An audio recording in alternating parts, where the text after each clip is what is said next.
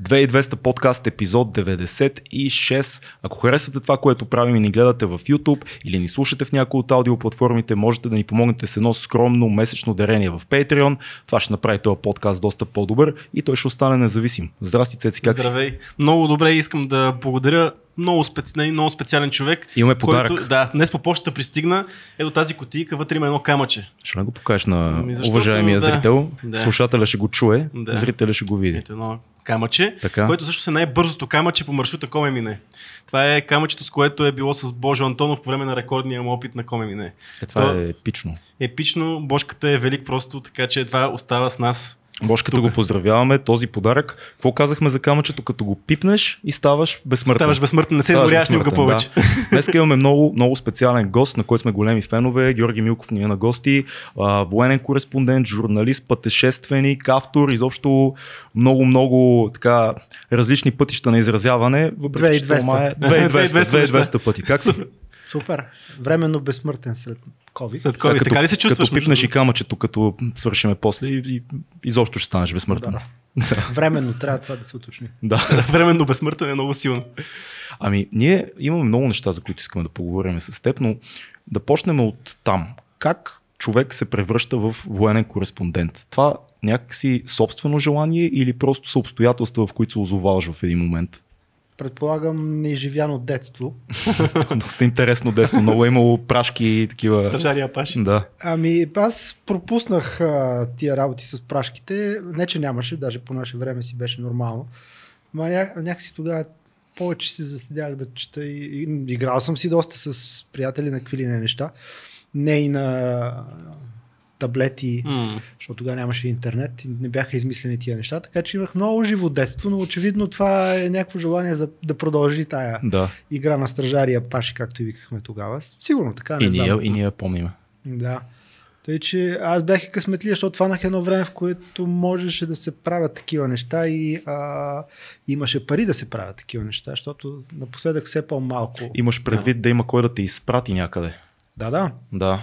Това, това, което забелязахме ние, като четохме твоята биография, че ти всъщност съвсем рано попадаш, нали, като в 24 часа, още като студент, ако не се лъжа, и ставаш международен журналист по международните отношения. Нали, не беше толкова бързо, да. но да, аз започнах още студент първи курс, отидох да. на един стаж и всъщност останах там, защото беше легендарна година 94-та, mm. световното в САЩ. да.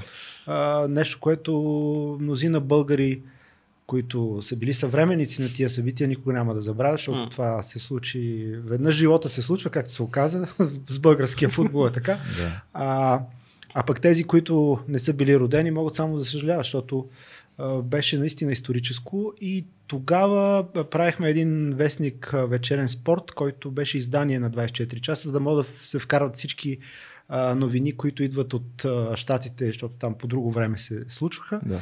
И така всъщност ме взеха на работа, защото се отвори много място, но оттам нататък имаше доста дълго време преди да стана uh-huh. международен кореспондент, да тръгна по света, да обикалям и така нататък, а пък това с войните стана още по-късно. Uh-huh. Казвам го на а, младите хора, които ни гледат, защото сега младите обикновено, като си подават някъде нещата. А, документи за работа и иска да се поне заместник директор или там както се казва сега и смята, че така трябва да стане. Вероятно и така става понякога, но по наше време не ставаше така. Как за първи път се озова в а, военна ситуация? Беше неочаквано, а, защото 90-те бяха години не, че а, нямаше войни, ама някакси света изглеждаше малко... А, с, сега изкушавам се да го сравня с уния хипарски години през 50-те и 60-те, които аз не съм живял, но а, стената железната падна в началото. Еуфория някаква. И беше еуфория, да. надежда и света изглеждаше някакси по, а, по-приятен.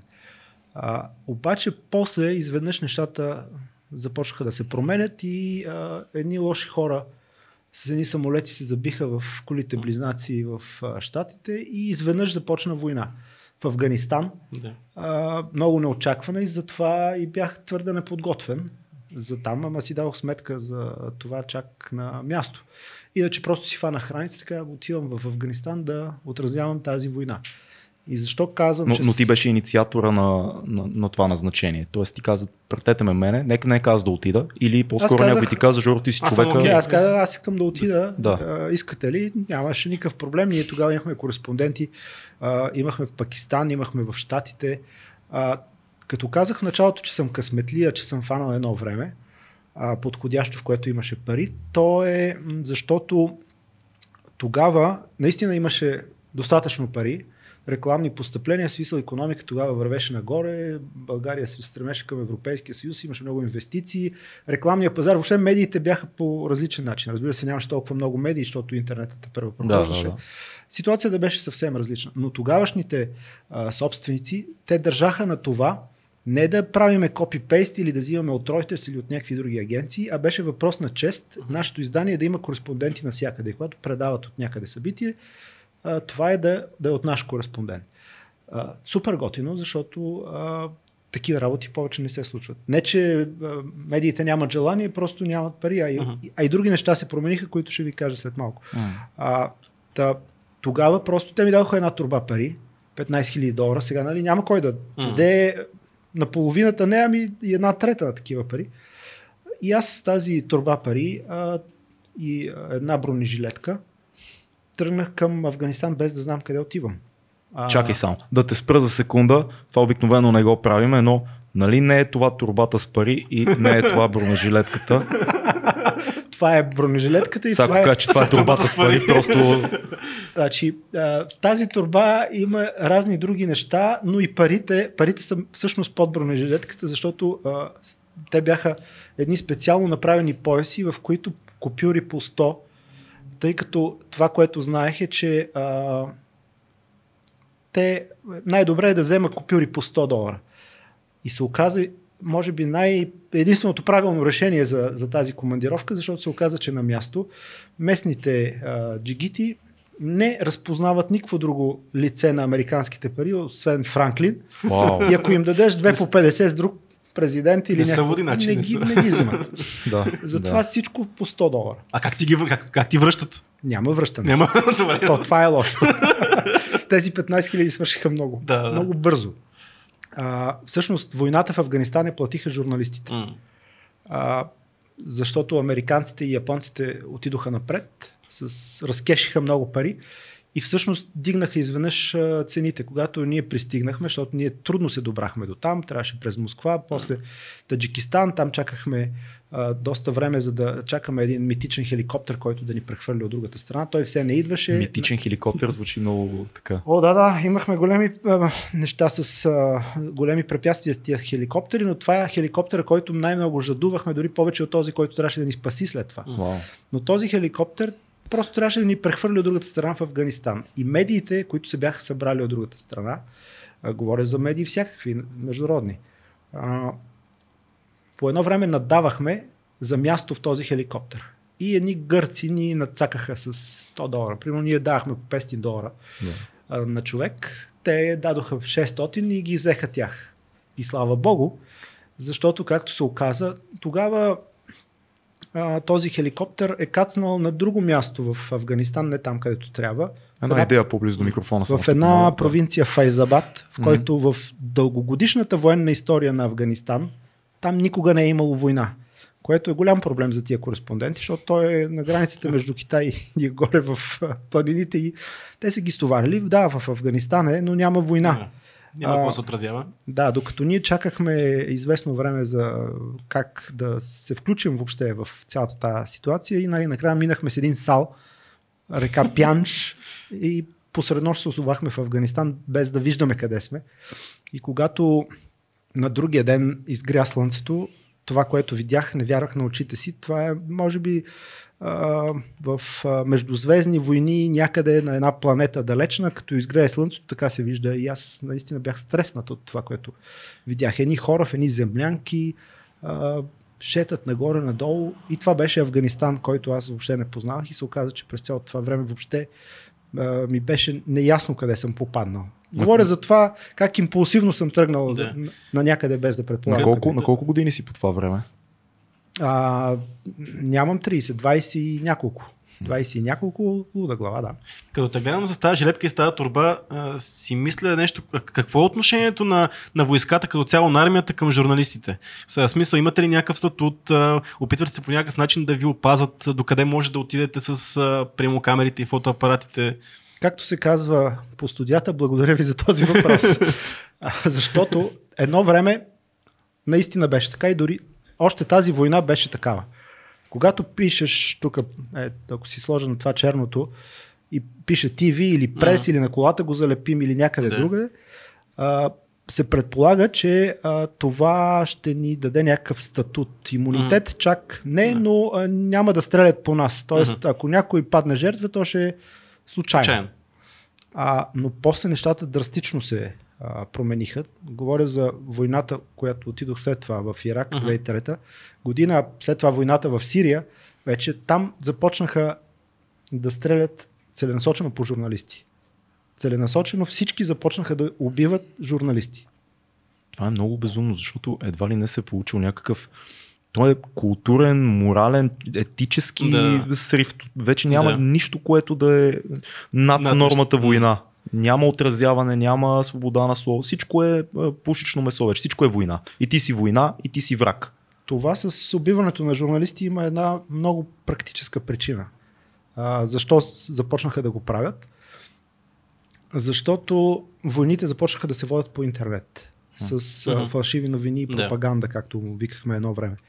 А, няма а, нито една от страните, няма сметка на място да има обективен журналист, който като гръмне някъде нещо, да речем склад с а, бойни Мгм. отровни вещества. Човека на място ще отиде, ще провери, ще говори с местните хора, ще събере максимално информация, безпристрастно, за да разбере кой е взривил това.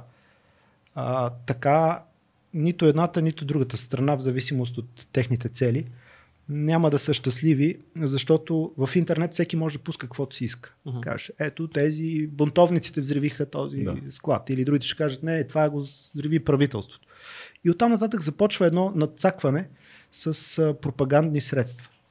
Но за да няма обективно а, око на място, те целеха журналистите и те всъщност убиха страшно много журналисти и все по-малко журналисти започнаха да ходят в, а, на такива места.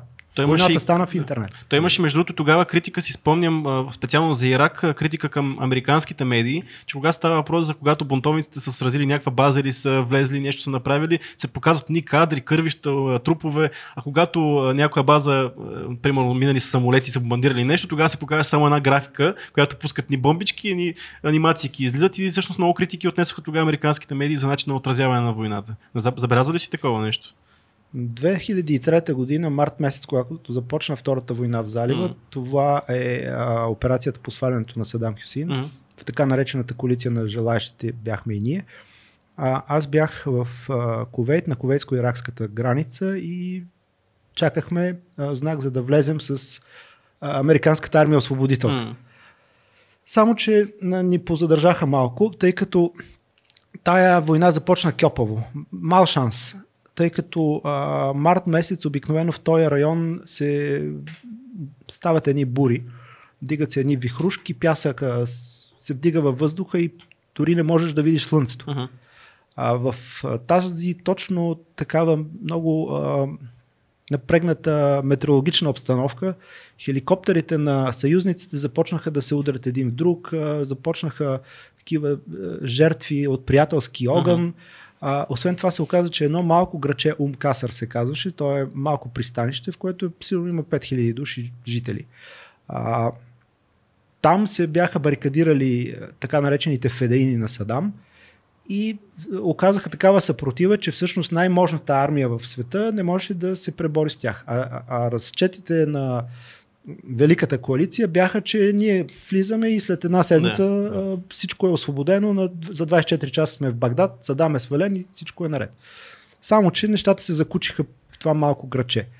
И тогава, след а, всички тези а, лоши а, стечения на обстоятелствата, с приятелски огън, с падналите хеликоптери, с това граче, което не могат да превземат а, американската и въобще цялата коалиционна армия, а, изведнъж войната се попромени малко в медиите. Мгм.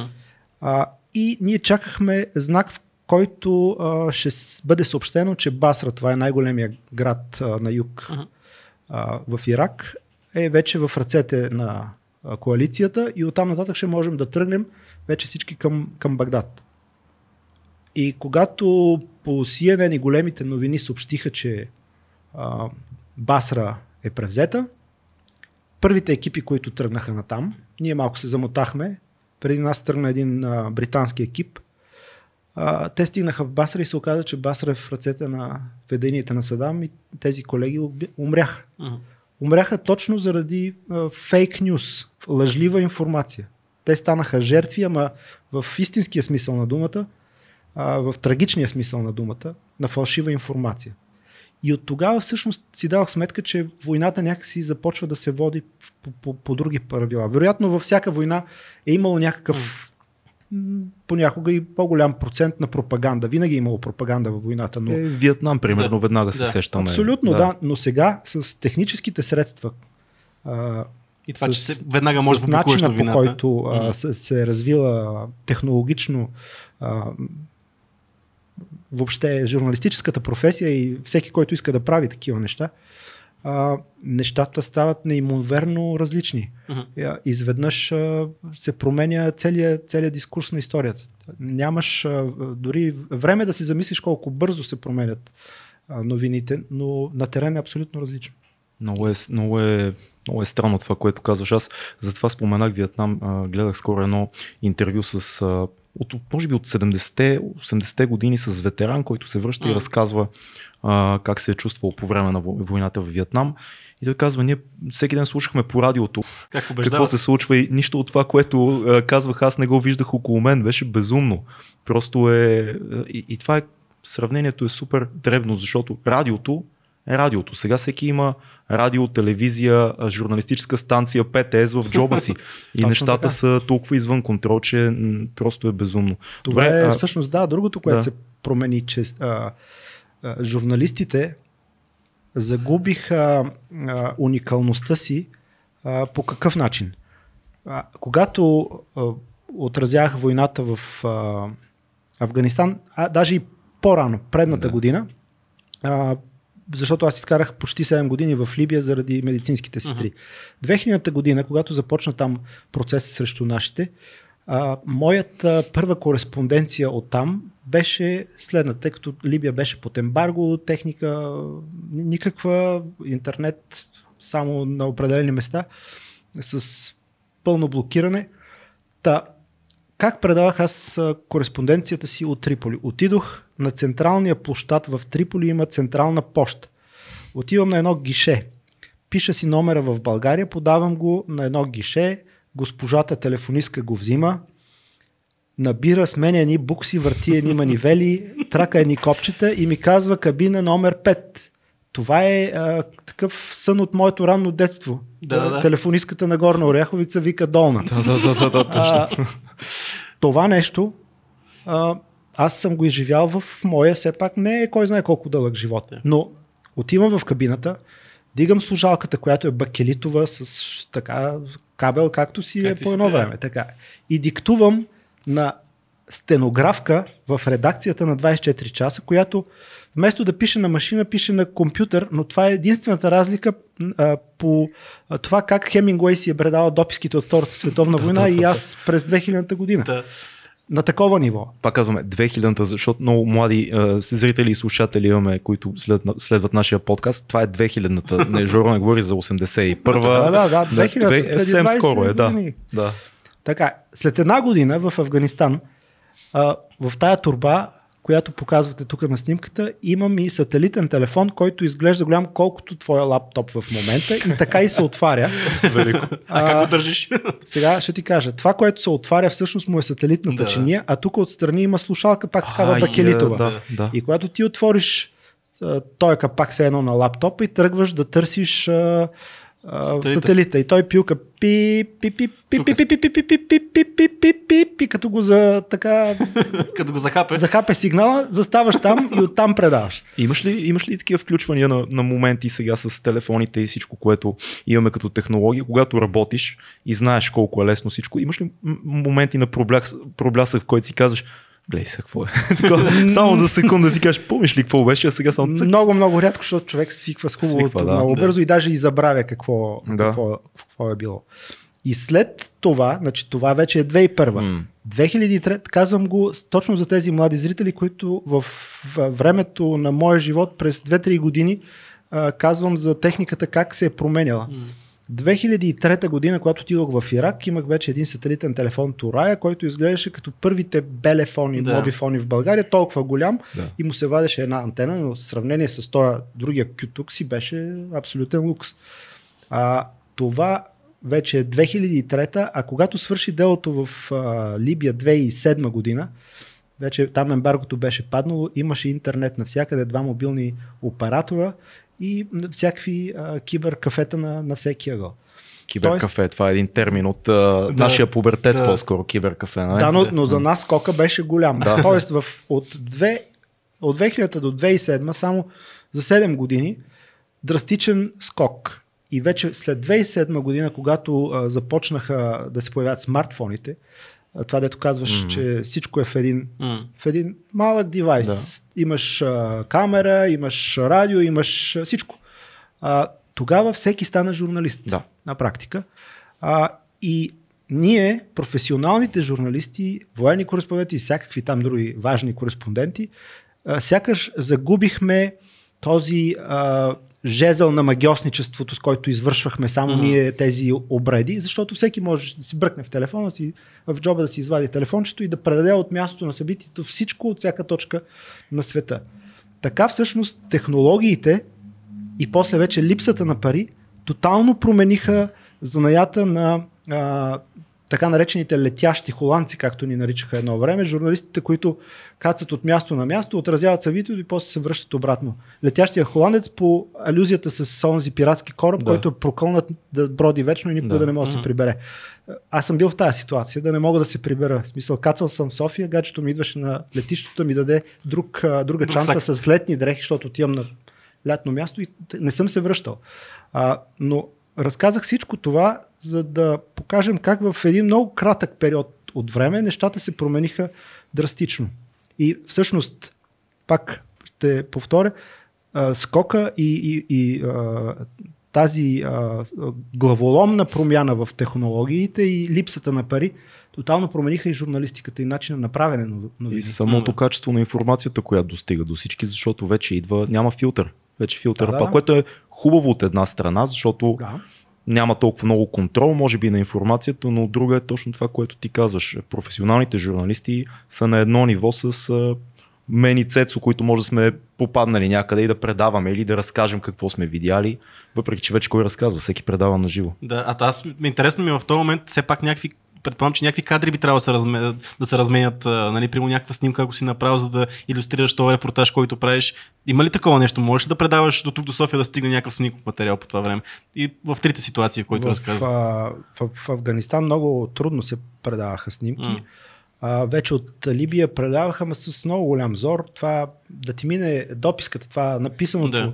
Това беше а, геройството. Е геройство, а там нататък да прокараш някакви снимки, вече Тук си. хвърляш шапка и викаш а, Аз си, ура. аз си представих, не знам защо, а, а, добър разказ и гениална стенографка, която рисува по разказата. И, и това е, нали, Да, виж, професията на стенографката също Изчезна. умря. Изчезна, няма я Да. вече. Даже младите ни зрители, слушатели сигурно не знаят какво е. това. сигурно едно поколение надолу от нас е, освен по филмите, Последно, може би, последно съм виждал в парламента едно време, но беше отдавна там. Аха, Имаше да. стенограми, ето пишеха в парламента, сега не ги знам дали И в американските филми по-старичките съдилищата, има да. в съдилищата. Да, Да, точно. Добре, като сме хванали с снимките и, и споменахме, споменахме а, Ирак, но аз засякох в, а, мисля, че в твоя фейсбук беше постал една снимка, за която казваш, че е спасила живота ти. Мгм. Я да видим сега дали ще се отвори. Да, ето е снимката.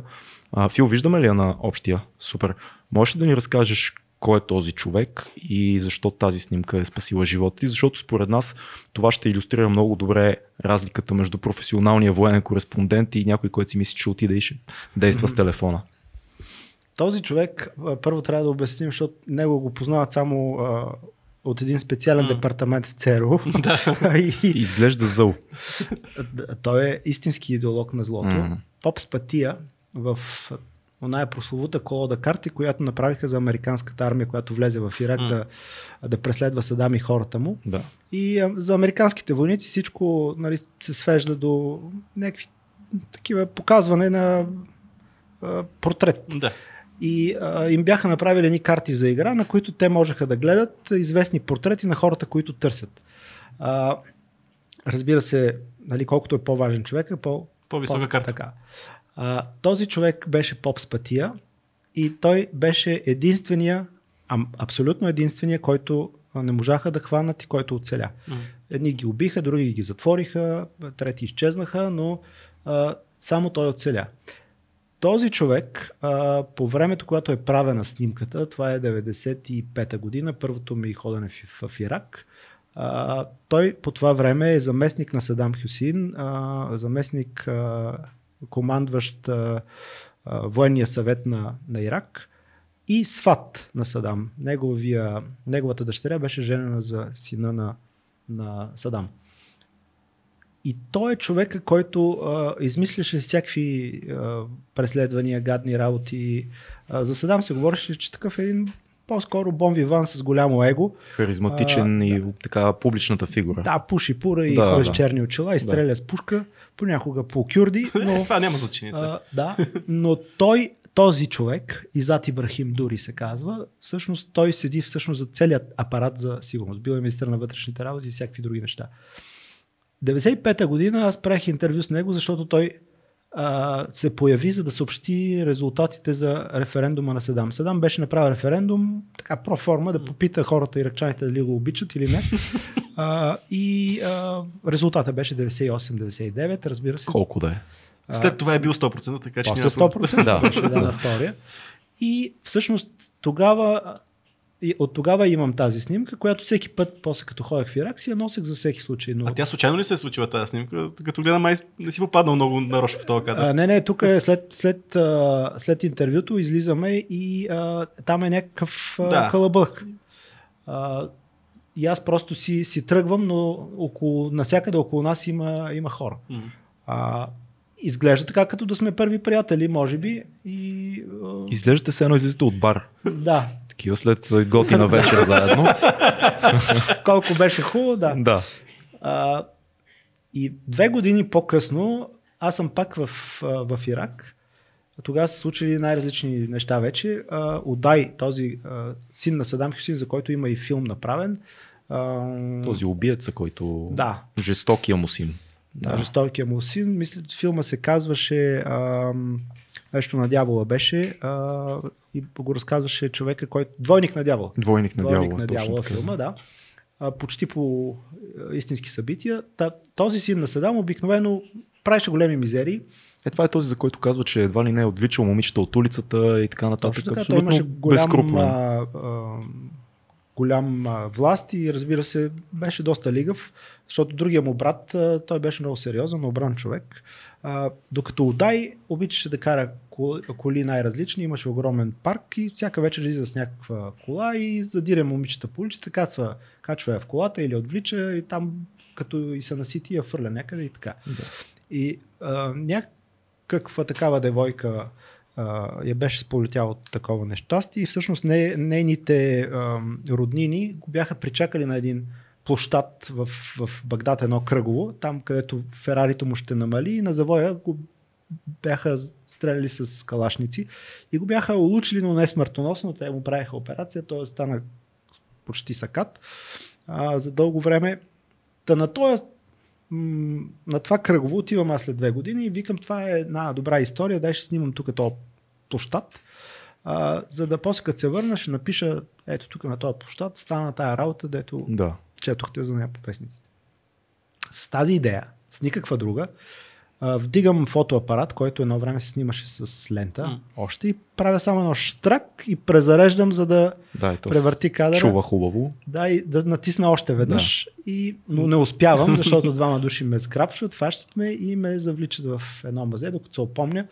Съм а, проснат на едно бюро и да, всичко почва да ми раз, а, разбридат. А, така, едни хора, които очевидно не бяха много благоразположени. Няма ти правят масаж. Очевидно, да. Ти видя ли преди това да има военни наблизо? Или не бяха военни, цивилни или бяха... Те бяха цивилни. Ти защо не си предполагал, Не, че не, има Не, не. хора от режима на това място? Не, аз, аз знам, че това е военен режим и на много места има м- забранено да се снима. По Да. принцип, нали, да се снима там беше малко. Но това е абсолютно градска среда. Нали? Няма, там няма танкове, няма Да. нищо. Или поне аз а, не виждам видими знаци. Но се оказа всъщност, че точно отсреща цивилна сграда, която е а, централата на тяхното разузнаване, тяхната държавна сигурност. Те са решили, че си шпионин. Абсолютно бях решили, че са шпионин, въпреки че по това време вече американците ги снимаха а, от, а, не, дронове нямаше тогава, но сателит можеха да ги снимат. Да, да. верно, че имаш. Но очевидно а, за примерно близък план на входа на сградата може да, М. да, да, да разчитат на местни агенти. Не знам какво са си мислили, М. но в случая а, аз се оказах такъв объркан и общо взето съдбата на шпионите в Ирак никога не е била добра. А, но докато те ми разпартошимваха багажа, разбира се, извадиха лентата, всичко осветиха, обърнаха ми цялата а, чанта, която носех и а, журналистическия ми тефтер в подвързията, виж как изглежда едно време, имаше и такива неща, а може би трябва да обяснявам за всяко нещо, което какво е. значи не си нося Да. IPad, а е едно такова тефтерче, което беше с подвързия и тук съм си сложил на важни неща, визитни М. картички, разни работи. И това парче снимка, което всъщност те го виждат, намират го и така изведнъж се вледеняват тия хора, защото виждат той е най-могъщ разпоредител на сигурността в Ирак с този, когато те мислят за грозен шпионин. И всъщност питат сега, ама а, това ти ли си, кой те покани, ту- как, как попадна в Ирак, защото те почнаха нали, да ме М. бъхтат а, без преди да ме Не, питат Първо кой не съм. после питат. Нека само да те спра за секунда. Какво минава през твоята глава в момента преди тази снимка да бъде видяна от а, тези симпатияги? Ти предполагам, че Мислех си, че съм го закъсал най-накрая. да, защото звучи лошо наистина. Да, да, в да, не. мазе, в Ирак, по обвинение за шпионаж. Нали, по Да. това време ти по-добре от всички знаеш техните разпити и Съд изобщо няма да има. съд няма да има. Много страшно. Ти много леко го разказваш, аз си го представям Аз го, зловещо. аз, аз го разказвам като забавна история, Да. да. то завърши като забавна Да. история, защото а, те ме поизтупаха, оправиха ме, дадоха ми кола и ескорт, който ме закара до хотела и така любезно ме изпратиха, даже отбиваха движението като на важен гост от време на време. Те са се оплашили да не ги изпоразстрелят тях накрая, като са видяли. Да, да, защото... Да. И така с хепи енд завърши тази история. Ние говорихме за тази в Ирак за стрелбата по журналисти, но аз доколкото знам, нали, има много похищения на, върху журналисти, смисъл отвличане и така нататък. Аз доколкото знам в Афганистан, ти си бил пленен. Можеш ли да разкажеш тази история, какво се случи в Афганистан? Това беше една абсолютно салташка история. М. А, защото тия, дето ни вляха, бяха някакви разбойници, които просто искаха някакви пари. Аха, така. А, ако бяха нали, закоравели ислямисти, щяха да ни заколят без въобще да им мигне окото, но слава богу попаднахме на такива бандити просто, Да. които смятаха, че като това Лонабит. там, да. а, Лонабита, да. Лонаби ислямисти. Това е 2200 подкаст. Пак родихме велика идиощина. Супер. Да. А, те справо предполагаха, че ако фанат а, чужденец, а, още повече журналист, на място ще могат да изкарат пари. М. Защото, нали, ако аз имам 15 000 долара, представи си, ако фанат американец или японец или какъвто е да е било там друг. Това в периода на обезглавяванията ли? Или не, те бяха слава по-късно? Богу, те започнаха по-късно. Да. Да. Okay. А, значи, в, то- в този момент в Афганистан, а, в Кабул са все още талибаните. Там има нещо като гражданска война. Тогава а, американците каква война започнаха след като Осама Бен Ладен твърдят те им взриви кулите. Да. Те а, набедиха режима на талибаните, че дава подслон на Осама Бен Ладен и неговата организация Ал-Кайда и всъщност започнаха да ги обстрелват отгоре. Но а, на, на, на терен нямаше чужди войски. Те отидоха чак по-късно. А, на, по това време войната се водеше от местни организации. Тоест, Северния съюз бяха от добрите и те бяха въоръжавани, подкрепени от американците и там от останалата общност, Да. а, за да се бият срещу талибаните. Тия същите муджахидини, а, Северния съюз, до 89-та година са лошите за руснаците, защото тогава от 79-та до 89-та година в Афганистан са руснаците. Да. И тия муджахидините правят същото, което талибаните по-късно правят, но го правят с руснаците. Да. За да а, сложа ред в цялата тая работа, по това време муджахидините са добрите, а талибаните са лошите. Между другото, аз самия бях в тази ситуация, в която може би сега много наши зрители се намират, а, защото с а, джипката, на която се качихме от Северен Афганистан, тръгвайки към Кабул, а, там по едно време а, териториите стават флуидни. Едното село подкрепя талибаните, другото село подкрепя муджахидините, защото е гражданска война. Изглеждат по един и същ начин и едните и другите. Бради, тюрбани, калашници. Някои с РПГ-та.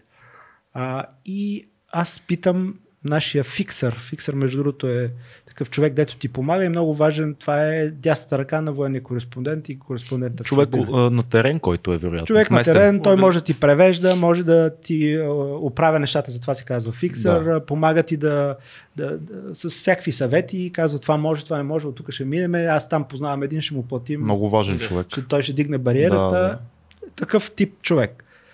И питам нашия фиксър, добре, как да ги разпознавам тия хора? Кои, кои са добрите, кои са лошите? Аз не мога да се ориентирам тук. И той казва, ако стреля по нас са от лошите. Добър съвет.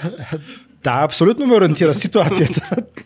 Имахме тук една снимка, която може би а, може и да се окаже, че е от афганистанския ти период. Я да видим. А, да, само че това е Афганистан. Вече отзад, виж, се вее български байрак. Да, това, Това е по-късничко. 6 години по-късно. Вече Афганистан е в ръцете на добрите, включително и на българския военен контингент. Ти си с униформа. Аз съм с униформа, защото сме кацнали с а, военен самолет, а, и който всички сме с военни униформи.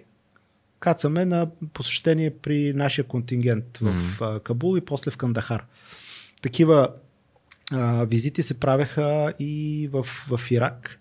И там пак с тази униформа ходихме в Ирак, вече ама след това, когато нашите войници бяха в Кербала, с а, Слави Трифонов и част от Кокубент, М. ходихме 2003 година, всъщност коледа, два дена преди да избухне а, бомбата и да стане атентата и Да. да, Да. убият нашите Да. войници там. Та, а, това е снимка от Афганистан 2006 година. Мисля, че с президента ходихме тогава с един военен самолет на м- посещение при е, нашия контингент в Афганистан. Това е вече съвсем културна работа там, да. когато си с армията. Да, това е абсолютно екскурзия. Да. Големи Да, легенди се а, носеха за трудностите на, на американците с терена в Афганистан. И даже бях попаднал на една статия, може би на Deutsche Welle, която сравняваха едва ли не с Виетнам и че дори е по-трудно от Виетнам, защото няма такава възможност за въздушна атака, терена е безумен. А, какви са твоите наблюдения? Терена- Има ли пропаганда в това или наистина им е било толкова трудно? Защото на нас ни е трудно да си представим на американската армия да е труден някакъв терен с тяхното финансиране и техника и така нататък. Е, има специфики, ако вкараш а, армия на, там. Защото от въздуха е ясно. Там Да. бомбиш, фърляш бомби, както правиха и в, в Виетнам, но М. вече като стъпиш на терен с твои войници, тогава нещата стават по-сложни. Без Да. значение дали си в Виетнам, в Ирак или в Афганистан. В Афганистан има една такава специфика, че там наистина са се водили войни след войни. След а, 10 години руснаците, между другото там тази а, има една, един проход, Панчирската долина се казва, който свързва северните части на Афганистан с Кабул. Пътя към Кабул от север минава по едно пътче, по което може да мине един камион, съответно един танк или три магарета, едно до друго. Надолу е пропаст и река, нагоре е, е планина. А, Един камион, един танк или три магарета? Това е, да. така. да. Като са влизали на времето а, руските военни колони с танкове, Така. муджахидините са ги изчаквали да влязат много дълбоко в тази долина и са взривявали нейния вход и нейния изход. Това е почти четническа и всъщност история. са, са ги избивали на място. Тези Да. танкове още седат там. Просто са ги избухтали а, къде наляво, къде надясно и сега пътя минава между тях. Тоест блокират им изхода да няма да, и бягство назад. изтребват на място. Ужас. А, много руски войници там са намерили смъртта си.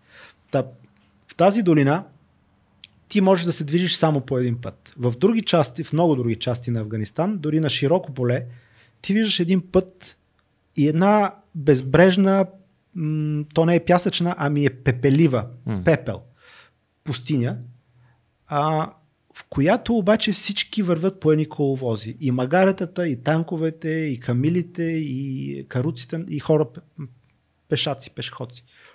Защо? А защото всичко останало е минирано. Минирано е през всички години войни, още от британците, после руснаците, после едните срещу другите, различните групировки, които са се били помежду си афганци.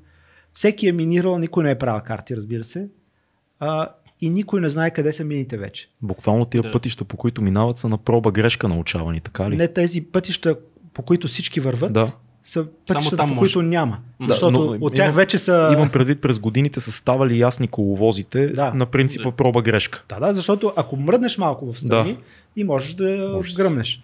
Ние и затова като а, ни затвориха в тази къща, а, първо направихме някаква идея да избягаме, обаче ти нямаш къде да избягаш, защото а, ще те фанат бързо.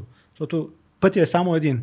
И ако бягаш по този път, те ще те фанат, защото ти си пеша, а те са с джипка. Ако тръгнеш да се криеш на някъде и свърнеш от пътя, там а, вече Сам- сам играта се е да, малко руска рулетка. Да. В доста по-голям мащаб, разбира се. Това, където аз между другото някъде четох точно Осама, когато, когато Ирак тръгва да навлиза в Ковейт да завладява. Тогава нали, Осама е на Саудитска Арабия, ние отиваме да защитаваме.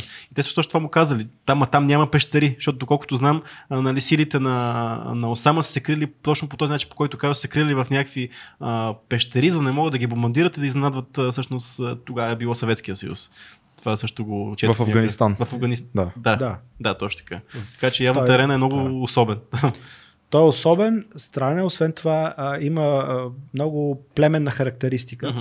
защото Афганистан не е еднородна страна. На север живеят узбеки, таджики, а, хазари, а, пуштуни, които са по границата с Пакистан и там има една цяла зона, която ти на картата гледаш къде минава границата. Тук е Афганистан, тук е М. Пакистан, но това е а, много имагинерно. И всъщност това е такава племенна територия, в която управляват пуштунски вождове и а, там а, се произвеждат оръжия, те в едни такива Да. местни работилници ги правят. И всъщност тази територия оказа най-голяма подкрепа на, на хората на Осама. Там, има, там са пещерите Тора Бора, в които той се криеше да не се бърка с Бора Бора, което е Мгм. по-далеч Мгм. по-хубаво място. А, така че в Афганистан наистина ситуацията на, терен, тя и до ден днешен остава изключително об- объркана и си представям какво е за чужденец, а пък за нас беше абсолютно, да, по-скоро бяхме като деца, които си играят с кобра без да знаят, че е отровна. А, ти, Много, като, много силно Не. сравнение. ти Много. като човек, който наблюдава този дълъг конфликт до ден днешен и, и знаем, че от толкова много години постоянно има конфликт там, а, по-скоро на какво е, защо е така? Територията, когато, която е разделена, а, по-скоро вярваната религията или економически са причините постоянно да има един такъв нарастващ конфликт, който не спира вече колко години? С 70-80 години. Той е а, много комплексен а, отговор на този въпрос. Във всяка една от тези проблемни страни а, има плюс-минус М. обяснения. А, като, например, в а, Палестина, този проблем, който пък е още по Мгм. а, отдавнашен, тъй като много съм се занимавал и с него и съм се питал, а, няма ли как да спре тази работа? Още- повече през годините израелци и палестинци са подписвали договори, получавали са едните и другите техните лидери Нобелови награди за мир. Мгм. И после изведнъж пак нещо става. Да. А, и много често съм си задавал въпроса защо е така Мгм. и няма ли да спре. Може ли да спре и кога? А, докато а, обикаляйки при едните и при другите, ходейки често и при едните и при другите, опитвайки се да намеря отговор на този въпрос, не попаднах на, на едно много сакрално място. Тоест едно място, което е свещено и за едните и за другите. И влизайки в него, всъщност получих отговор на всичките си въпроси. Това е а, една пещера, казва се а, Махпела. А, евреите така я наричат. Тя е в Хеброн. Там е погребан патриарха на всичките, родоначалника и на едните и на другите, Авраам, включително и нашия, според Мгм. библейския разказ. А, Авраам, ако се върнем назад към, много назад към библейския разказ, не може да има деца с жена си Сара, тъй като са много възрастни или по Да. някакви причини не могат да имат. И естествено, това е абсолютна такава а, много класическа история. Един мъж с две жени. Да. А, да видиш какво може да се получи от цялата тази работа. И той естествено си взима една по-млада девойка от Египет и тя веднага му ражда дете. Всъщност неговия първороден син е Исмаил. От този Исмаил после ще се пръкне бедуинското и арабското племе. Мгм. Но после и жена му Сара забременява също и тя му ражда син. И това е неговия син Исак, от който тръгва еврейското племе. Да. Когато Авраам умира, естествено, майките на тези две деца, а, какво, какво могат да кажат а, две жени на един мъж? Нали? Онази е лоша, Да. тя беше такава, да не използвам думата, че ще загубим детската публика. А, уния са лоши. М. И съответно обратното. Тоест, те го погребват там, след което се разделят и започват да връждуват. И връждуват много дълго време. Говориме за библейска история, която дори не знаем на колко Да. години е. 5000 години, може и повече. Така, и идваме до днешния ден, в който това племе и другото племе, които са се разраснали неимоверно до две огромни а, народности, общности, държави, а, воюват и аз се питам, ще спрат ли някога да воюват? Това, което и ти ме питаш. М. И влизам в тази пещера, която е разделена на две. А, върху гроба има параклис направен. А, и тя е преградена. Половината пещера е юдейски храм, синагога, другата е джамия. И от двете има прозорчета, които гледат към гроба. Няма никакъв друг достъп едните с другите. Имат различни входове. Обаче като влезеш от едната или от другата страна няма значение и погледнеш през прозорчето, виждаш гроба и от другата страна виждаш гроба. Тоест и двете общности виждат гроба на своя баща Да. общ баща. Но върху гроба има огромно армирано стъкло.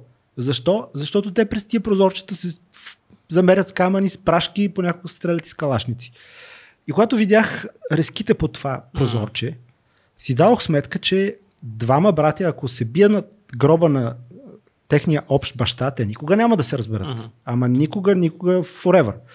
А, тя е много ирационална връжда, защото те вече даже отдавна са забравили за цялата кръв, за земята и за всичко, което са били по ня... в някакво време. Те могат да спрат за малко, да се разберат, да сключат някакво временно споразумение, което да трае една, две, пет, сто години дори. И после пак ще се скарат. М. Тоест, отговора, съжалявам, че много дълго Е, супер обясних, беше. Не, не, не, супер. е никога няма да спрат. Да. Никога. Много, много архетипна семейна история, е разраснала се в нещо толкова голямо. А няма ли все пак и външни сили, които имат полза от това конфликта между Израел и Палестина да продължава? Има ли чисто международна такава геополитическа гледна точка? Разбира се, във, във всеки конфликт Да. има и международни играчи. И пак архетипен отговор ще дам. Когато две жени се скарат а, разни кумши, като се включат, Супер е това, да. Тогава кълъбълъка става още по-голям. Да. Тази селска вечеринка става, тя- може да стигне и до много кървава разпра. Поне в северо-западна България така сме свикнали нещата да са а, много драматични. Във всеки конфликт, примерно последната война, на която ходих, беше в Либия миналата, 2019, значи по-миналата година. А, в тази война, която се води уж на терен между либийци. да. Тя вече даже не, и на терен не е между либийци, защото там са турците и катарците подкрепят а, хората в Триполи египтяните и емиратите подкрепят хората в Бенгази. Това е всичко, което започна след края на Кадафи, Да. реално. Да, Кадафи беше убит 2011 година. И лека по лека, като топка, Всичко снежна се топка. Да, Войната за кой да вземе властта и петрола, разбира се, защото това е огромна на богатства, особено петрол, страна, с не много голямо население. М. Тоест, тия хора могат да живеят по-богато от най-богатата заливна монархия. По-богати могат да бъдат от а, Катар, от Кувейт, за Саудитска Арабия даже не говоря, защото тя е с много население. В Либия живеят 5 милиона души. Огромна територия с огромни петролни залежи. Тоест, те биха могли, ако бъдат оставени самички, даже да се разберат накрая, да се претрепат и да кажат, абе дайте да си разделим парите и ще има за всички М. пре-богато. Но вече не става, защото, точно защото в играта са се включили всички възможни играчи наоколо, които се бият за всякакви неща. Тоест, е, руснаците имат едни интереси, американците имат други, египтяните от едната страна, алжирците от другата, Европейския съюз дори е разделен, французите с едните, италианците с другите. И това прави този проблем изключително сложен. Ти виждаш ли скоро финал там? Или по-скоро не? доста трудно ще се получи финала.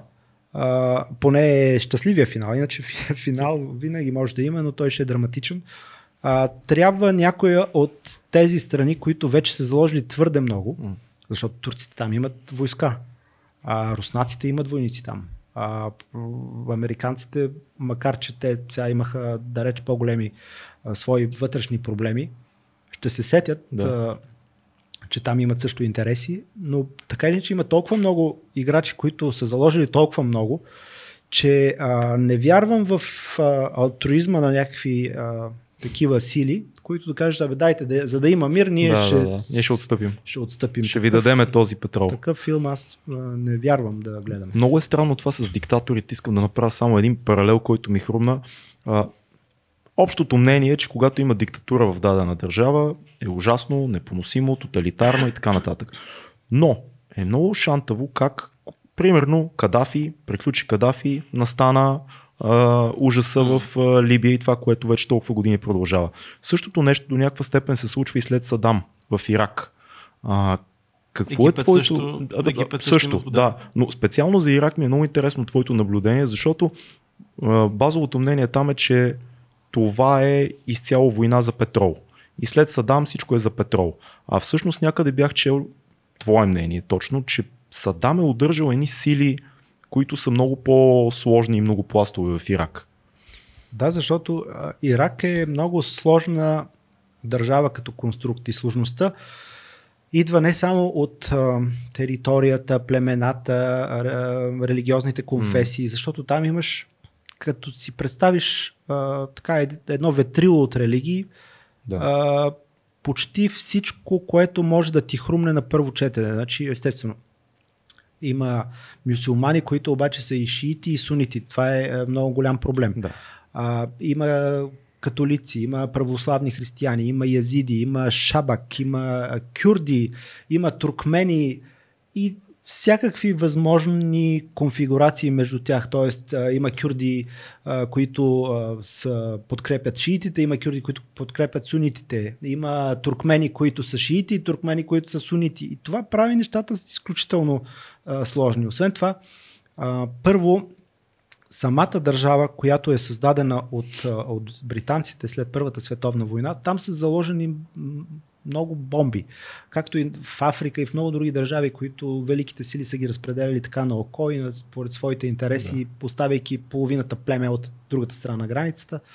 А, но дори Садам в а, своето дълго управление от 79 година до 2003 година а, той правеше етнически прочиствания, тъй като а, петрола е на юг при шиитите и на север при кюрдите. Тоест, той разместваше огромни а, популации от хора, кюрди от около Киркук, където са петролните залежи, надолу.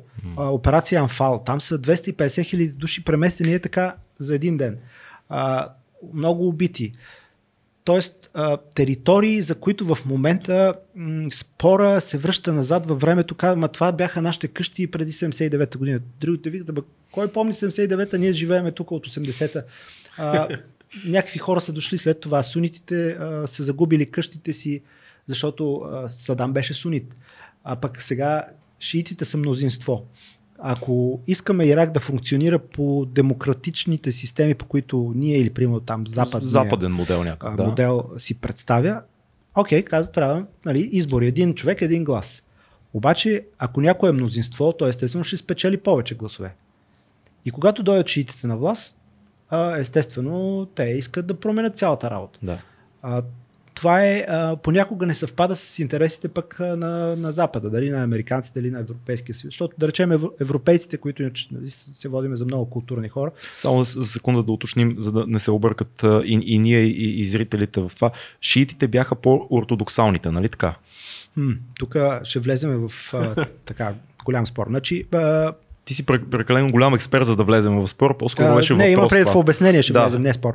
А, можем, ама много, много, много грубо а, да сравним а, сунит, разделението в исляма на сунити и шиити, като да речем ка- католици и православни, ама това е с много голяма условност. Нали? Няма нищо общо.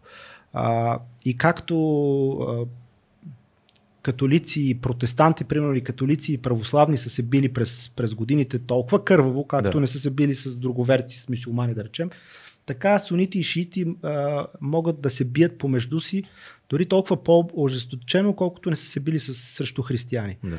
А, сунитския ислям всъщност е първия, от който след това се появява шизма и той е а, по-скоро спор за това, тъй като пак е, ще го дам селски пример от Люлин. А, пророкът Мохамед умира без да има наследници. да. И спора е всъщност кой да го наследи и кой има право да тълкува това, което той е оставил като разпоредби. да. А, и оттам нататък се получават разделенията. Това е много грубо и много бързо обяснение каква е разликата между Мгм, сунити и шиити. Разбира се, има много други още разлики. Те спорят кой е праведен имам, т.е. кой има право на, да се нарече наследник на, на пророка и така нататък. През годините са се натрупали страшно много конфликти. Може ли да се каже, че единия клон е по-отворен към по-западните либерални модели, а другия Не. е много по-консервативен? Не. Няма такова нещо. Не. Да. А, в, с различни тълкувания, с различни примери можем да се объркаме много и да стигнем до коренно противоположни отговори. Мгм. А, не, не, не бих казал, че едните са по-добри от другите. Това е все едно да кажеш католици или протестанти. Нали? да, да. Вартоломеевата нощ, Не, кои са по-добри. предвид по-добри, по-скоро а, не знам, що съм останал с впечатлението, може би за шиитите, може и да бъркам за суните, че едните са по-консервативни в а, по-консервативните ценности на исляма, изобщо бурките и така нататък, докато при другите е по-либерално Ако положение. можем да наречем нас, православните, по-консервативни, защото ние спазваме традициите Мгм. такива, каквито са били Да. в първата църква след. А, пък католическата църква са по-либерални, защото са променили много неща. Мгм. Да, може да направим такова сравнение и с, с тях, но а, ще е пак много грубо. Да, разбирам. А, няма, не може да отречеме, че има нещо много специално в земите а, на Месопотамия, около днешна Палестина. А, нали, всеки ще каже, нали, там са зародили първите цивилизации, религията, очевидно там много от религиите са зародили. Има ли нещо по-специално там, когато като си бил там, си усетил, отколкото чисто природните дадености. Това, че нали, Тигър и Ефрат, подводни почви, ето сега вече петрол. Има ли нещо по-специално там, което кара този регион да бъде толкова специален? Те, а, вероятно, историята на този регион а, е толкова стара и пропита с конфликти а, и, и кръв, а, че а, сам, самите енергийни трептения с- там са малко по-различни, поне така човек ги усеща. Но Мгм. наистина, тъй като е място, в което, а, за което са се водили страшно много битки, а, място, за което са умирали хора, ама с истинска вяра, М. а, и това е така разтлано във времето, че не говориме, примерно, тук за нашия проблем с сърбите от 1885 година, когато ние ги бихме, те ни нападнаха заради съединението и ние им а, разкатахме фамилията. Не, това е много по-жесток, много по-кървав, много по, а, по-стар а, проблем, в който са се наслоили, наслоили, наслоили толкова много неща, че а, в, в един момент а, ти като в- влезеш в Ерусалим и си представяш как за този град са се водили такива ожесточени битки. Ама са били кой ли не, католици, православни, мусулмани, християни, всякакви, всички го искат за себе си. Тези камъни там, по които всеки е драскал и е, а, и е слагал ръцете си с една, там се е събрала патина от сигурно 2 см само от пипане uh-huh. по тези камъни. И всъщност разбираш, че това е наистина много специално място, защото хората са го направили uh-huh. такова. Тоест, войната не е толкова за територията, колкото за символа. Града да, става през казах, хилядолетията че... символ на нещо, което е много важно за всички. Проблема е ирационален. Той, да. той не може да се обясни. Просто ние спорим тук за един камък. Да. Не, той е, той е много по-сложен много hmm. по-зареден с емоции, отколкото може да бъде елементарно разбран. Но а, много увлекателно разказваш и, и тези зловещите истории, които ни разказа. Аз през цялото време си мисля как и колко време ти трябваше да се научиш да запазваш спокойствие в такъв тип ситуации, защото ти, ти си имал, предполагам, доста пъти среща с смъртта и изобщо ситуации, в които се чувствал в опасност за живота си. Правил си интервюта с хора като а, Кадафи, с този архитект на злото, който ни показа, да. който изкарахме на снимката дясната ръка на, на Садам. Как се научаваш да се контролираш и, и, и да, не, да не се паникьосаш? Аз все пак съм роден в Северо-Западна България. това е шеговите обяснение, разбира се. А, вероятно, защото не мисля много по въпроса. Хм. Тоест, разсъждавам после, а, след като съм скочил. Да. И тогава. Повече реагираш на това, което се случва а, в момента, вместо да го да, осмислиш. И, м- вероятно, невероятно, защото аз си давам сметка, че се ловя много а, в случаи, в които си давам сметка, че а, реагирам интуитивно, mm-hmm. а не а, аналитично. Mm-hmm. Тоест, действам по интуиция, мога да си го позволя. Сега пак съм човек на години, т.е.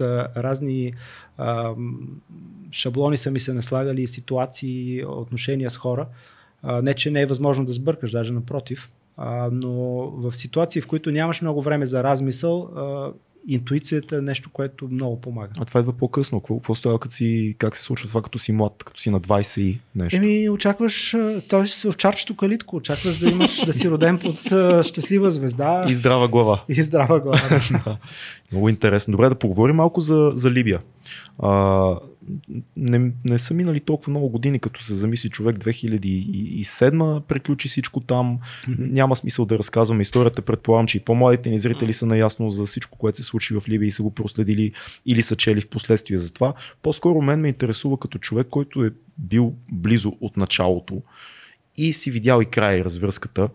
Има ли според теб причина, поради която точно българите останаха до последно а, заключени и пленници в, а, в Либия? Защото в началото са а, лекари от различни националности. До последно остават българите. Има ли заговор, има ли политика или е стечение на обстоятелствата това нещо? Заговор от наша или от тяхна страна? Не знам. Откъдето и да било. А, много съм мислил по този въпрос през годините защо българите. И uh-huh този въпрос са го налагали и обстоятелствата, защото през годините, особено в началото на този проблем, имаше много коментари, че българската държава е изоставила своите хора, пък да. след това българската държава се втурна да ги спасява с а, неимоверни усилия и хвърли а, и пари за тях.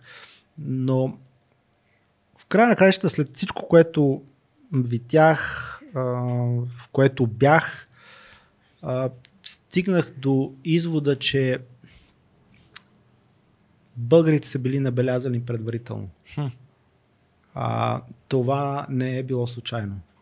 Разбира се, имам своето обяснение и своя анализ за това нещо, но а, когато, когато се а, влезе в детайлите, mm-hmm. а, в тази болница в Бенгази, която през 90-те години започва, изведнъж се появява вируса на спин и децата започват да умират, но никой не обръща внимание на това. Защо? Поради много причини. Първо, защото никой в Либия не знае какво е спин. Да. А, не знам дали ако излезем сега на улицата, направим анкета, какъв ще бъде резултата, но се си мисля и се надявам, че хората имат представа а, за какво става въпрос. Но по това време в Либия спин, това е нещо неясно. И за тях спин не съществува, тъй като те са а, ислямско, морално, консервативно общество, което няма такива работи, каквито да. нали, на Запад. Червени фенери и алабал. Мгм. Не. Което разбира се не е така.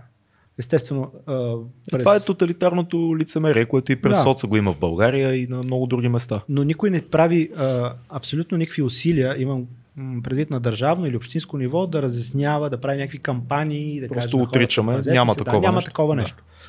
И тъй като никой не знае какво е това, те всъщност а, започват да установяват, че измират като пилци, без да знаят защо. Там повдигат се въпроси, от, отправят се искания към лекари. Това всичко става на местно общинско ниво в Бенгази. Да. А, какъв обаче е проблема с Бенгази? Бенгази е град, който е абсолютно опозиционен на Кадафи. Поради много исторически причини. Първо, защото а, Бенгази е старата столица. Там тя е столицата на краля, бившия крал, който Кадафи е свалил и прогонил а, с а, преврата си през а, 69-та година. Търговската буржуазия, а, аристокрацията на Либия, всички тия хора са пропъдени, а, убити някои от тях, преследвани от Кадафи. Говорим за много отдавна. Да. Тоест там има фамилии, които са засегнати, пострадали и така нататък. Те не го обичат от самото начало. Въпреки, че Либия е, е племенна страна, там няма като в Ирак проблеми е, с шиити сунити. Те са по... Всички са сунити, да. а, но проблема е с племената. Племената са различни, воювали се през годините. Либия е държава от 51 година, преди това а, я няма на, в списъка на ООН. Мгм. В един момент те, това, което а, се случва е, че тия хора в а, Бенгази правят опит за атентат срещу Кадафи. Говоря за ранните 90. И тъй като тази богата страна, той раздава а, парите и благата по своя преценка. Да. Начина по който той управлява тази страна а, от толкова много племена и причината поради която се задържа 42 години на власт е, че той изключителен виртуоз е на системата моркова и тоягата. да. Тоест, той дава блага на едни, които му служат верно и бие яко с пръчката другите, които са му опозиция. После тези, като а, деца направили пари и си вирнат носа и смятат, че може нещо да вземат повече, той ги прасва през главата и през ръцете, взима им нещата и ги дава на тия, които им го е взел преди това.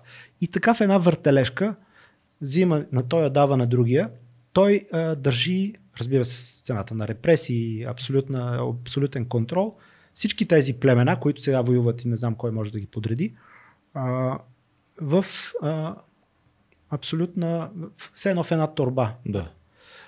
И в момента, в който те в Бенгази правят а, опита за атентат срещу него, неуспешен, разбира се, а, той решава да дръпне шалтера на този град. Окей. Ама го дърпа много яко.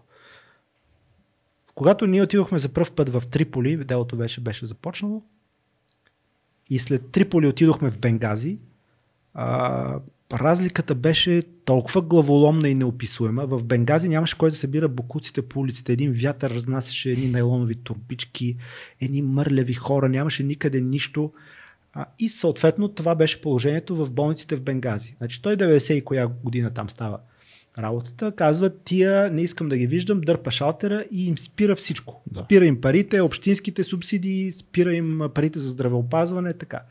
Състоянието на болниците в Бенгази, въобще на сектора здравеопазване е под всякаква критика. Тоест там консумативи няма, всички манипулации се правят с една спринцовка, която се промива в а, физиологичен разтвор, но тъй като нямат медицинските, сестри, не говоря за българите въобще, М. говоря по принцип за, за медицинските сестри в, в Да. да. Бенгази. И това всички го знаят. Съответно, в, а, когато в тази болница се появи нулевия случай на дете, а, заразено с вируса на ХИВ, в такава среда е, е, е, е, нозокомиална вътреболнична инфекция се разпространява като огън Да. в плевня. М. Просто тя плъмва цялата болница. И оттам нататък вирусът започва да се предава с години и с години и никой не му обръща внимание. Чак когато те казах вече, започват да умират като мухи, си казват, абе, какво става тук? И тогава всъщност разбират, че става въпрос а, за този вирус, който е много опасен, ама как е станало в болницата, защото са деца. и те естествено се на- насочват първоначално местните хора гнева и въпросите към правителството. Тоест Да. те държат Кадафи лично отговорен за това, което им се е случило. Защото те самите като начало са настроени негативно към него. И с право, той защото, трябва да е виновен. Да, защото защото- знаят какво се е Точно случило. така, да. И естествено, когато правителството в Либия а, е настроен, т.е. вече към него има такива настроения в Бенгази, те трябва да намерят някакво решение. И естествено в този тип страни, даже и в страна като нашата, която се вярва много на конспирации и всякакви други неща, а, не е толкова трудно, а пък си представете за Либия през 90-те години. Казваш, това е ЦРУ и Мусад ви заразиха, защото тук искат да направят преврат и пропагандата започва в тази посока да работи. Окей. И на тия хора с промити мозъци им се втълпява, че някакъв зъл враг, който това е проблем от години, нали, защото американците са ги бомбардирали 86-та година. Рейган е нарекал Кадафи злото куче на Да, Близкия да, да. изток. Там са борил му резиденцията и какво ли още не, преследват ги по целия свят и справо за някои неща. Тоест, там е лесно на тая Мгм. почва да фърлиш това семе и то ще покълне веднага. А, тоест, врагът е външен. Външен враг, продажници някакви, кой работи за ЦРУ и за Мусад. Сега трябва да намерим кои са тия в болницата в Бенгази. И започват да... Там има египтяни, филипинки и разни други националности, сред които и българи. Хм. Като вземеш българите и тук се отваря една нова история. Българите, които са били най-близките на Кадафи, до 89-та година обаче. Да. Кадафи идва тук няколко пъти сина му. А, Българка е отгледала неговите всичките деца, включително и тия най-известните. Много, много хора имаме а, роднини в семейството, които са били на работа в Либия. Това е 30 много хиляди души по едно време Да. българи. А, почти всяко трето семейство в България Точно. има я лада, я касетофон, Да. я си е изгледало децата, я си е купило къща или апартамент или обзавеждане с пари от Либия. Точно. Значи там е имало наши строители, медицински работници, всякакви хора. А, през годините обмена между Либия и България е много голям по това време комунистическо. Това са свежи пари, които идват. Да. А, Кадафи ни праща петрол, ние му пращаме къде качествена, къде не е качествена стока. Този социалистическия То, то, точно, точно ти отношения правят толкова странно за не- незапознат наблюдател, защо българи изпадат в тази ситуация, защото човек, гледайки отстрани без да знае детайлите, както ти не ги разказваш в момента, и положението на Бенгази спрямо Кадафи и така нататък, човек си казва, чакай бе, тия, тия държави, да, ние сме близки държави, как може да се извъртят така нещата? Та, Ние сме му построили резиденцията, тази, която Да. а, Рейган бомбардира и му построихме и бункера, в който той се кри до последно.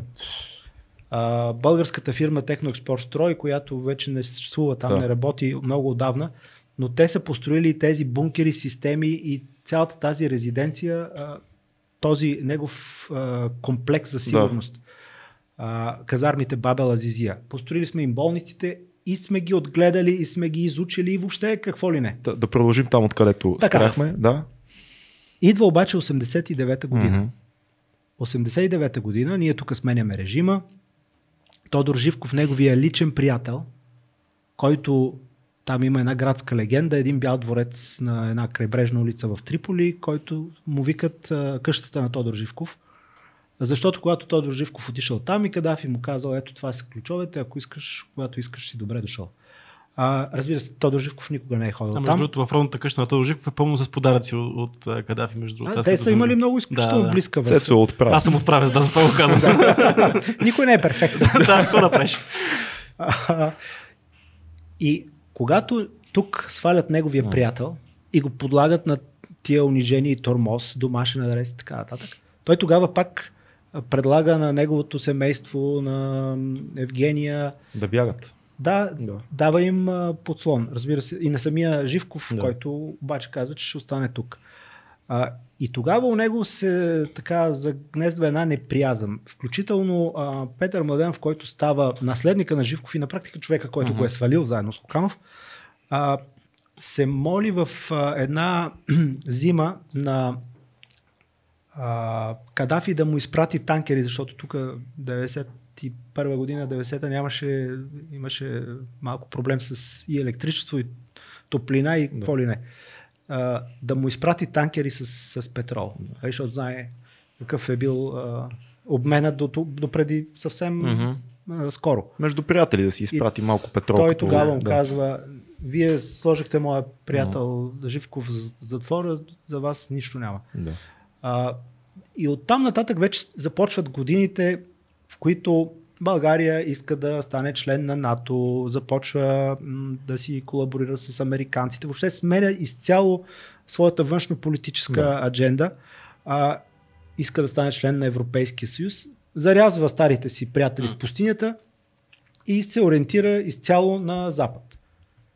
И тогава всъщност, в този момент, той си казва, «Еми, ето ги, тези са врагове, те са слуги на щатите. А те това са е агентите на ЦРУ. 97 или 8 беше началото 99. на 99-та. Да. Тоест ние тук сме Костов, Ние сме Костов, НАТО, НАТО, давали сме небе на НАТО да бомбардира да, да. нашите съседи в точно Сърбия така. В този период. Да, С две ръце сме на запад. Соломон Паси е малко по-късно, мисля, че да, да, той е там да. идва след това и Да.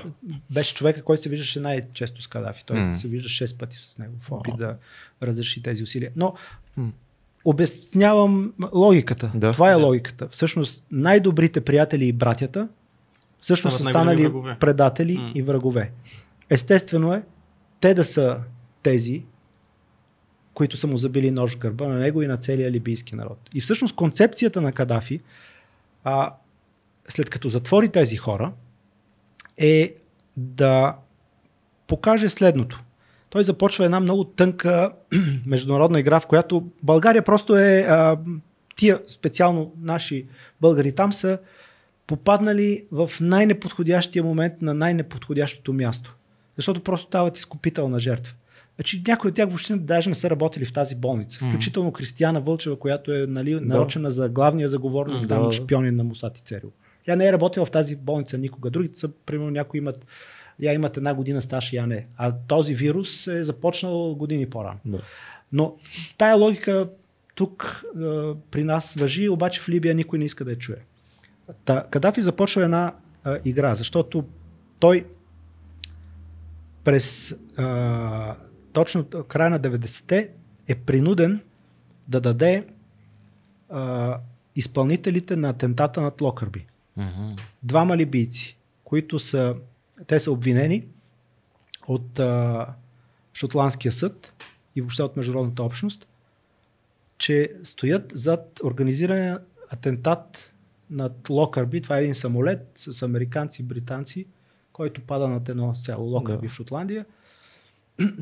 И те държат Кадафи отговорен за това престъпление. Съответно налагат ембарго на Либия и почва да му извиват ръцете по най-неприятен начин, докато той не се съгласи да предаде тези двама либийци. Той ги предава в края на краищата, но обещава да си ги върне.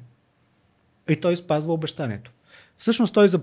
и тогава започва един процес на скачени съдове.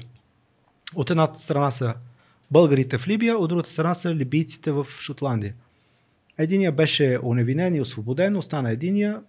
Той либийците пуснаха, доктор Здравко Георгиев, останаха само медицинските сестри. И оттам нататък беше като на кино. Британците или шотландците в случая пуснат, да речем, роднините на Абделбасът Алмеграх и това беше либиец задържан в, а, при тях на свиждане и либийците пускат нашите. Ония му спрат и те спират. Безумно. А, и на практика в цялата тази а, битка, която последва, защото то беше много, много епохална битка, в която 7 години. Реално. да, всъщност България се опита да, да, да първо да накара света да разбере за този случай. да.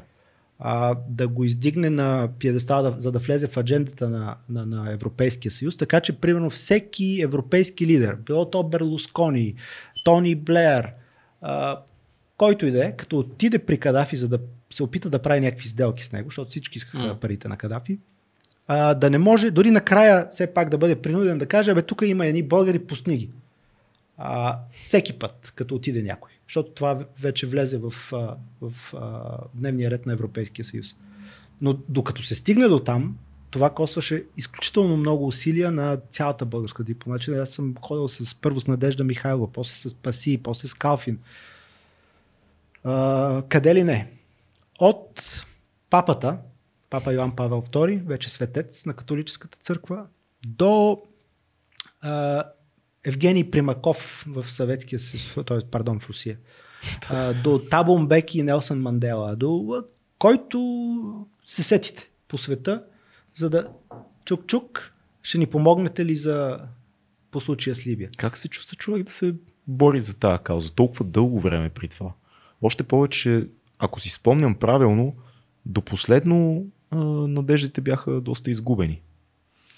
Ами ние се люшкахме доста между а, надежди и, и загуба на такива, защото случая много варираше във времето. Либийците наистина са майстори на тази игра с а, едната и другата ръка. Mm-hmm.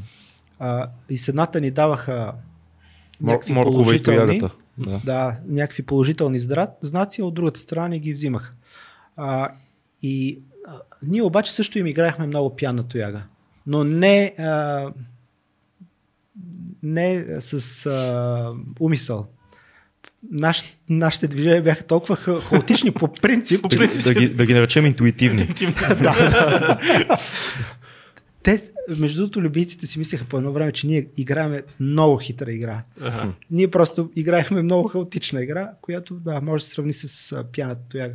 Кой, кой спаси а, българските медици? Защото нали, публичната, медийната теза е а, покрай а, съпругата на Саркози. Не, не, не, не. Това беше само това, за медиите накрая. Да, много е, много е тиражирано това, но твоята гледна точка. Българските медици бяха спасени от българския народ, колкото и да. грандомански шаблонно да звучи това, защото българския народ а, постоянно а, натискаше, ако мога така да кажа, постоянно държеше темата будна и караше всеки, който е на власт, защото по това време се смениха президенти, премиери, външни министри, всякакви министри, се смениха правителства, а, но българите, разбира се и медиите имат а, много голяма а, дан в цялата тази работа, но темата беше наистина поставена на пиедестала на национална кауза. Нещо, mm-hmm, което а, не е правено дори по времето на Сергей Антонов а, и а, безумното обвинение, че сме искали да убием папата през 81 mm-hmm. година, защото като, като безумство двете тези можеха да се съпоставят по една и друга причина. И както тогава имаше някакъв истински комплот, така и в този случай. Но а, разбира се, имаше много българи, включително някои високопоставени, които казаха, бе, да бе, ами ако нещо все пак са виновни, но аз лично никога не съм вярвал в това, защото това е безумна, безумна теза. А, можеш да, да имаш случай, в който една жена изтрещяла, луда или няма значение, мъж, човек, който да изтрещи да направи нещо такова. Но пет жени, пет майки, да ходят и да заразяват деца умишлено с вируса на спин, това е просто чудовищно. Няма, то не е, не, не е реалистично. Изключително нереалистично, да. Да. Това никога не съм се съмнявал в, в тяхната невинност. Разбира се, те ги бяха накачули там всякакви обвинения, но за това основно злодейство никога не съм вярвал и слава богу мнозинството от българския народ не повярва никога и за това и изискваше от българските правителства да не изостава своите хора, както една високо отговорна нация би трябвало да постъпва със своите граждани. Нали? Има страни, които ние им ръкопляскаме и им завиждаме тайно, че никога не оставят своите в, в беда. Говоря за войници, но в случая за български граждани става въпрос.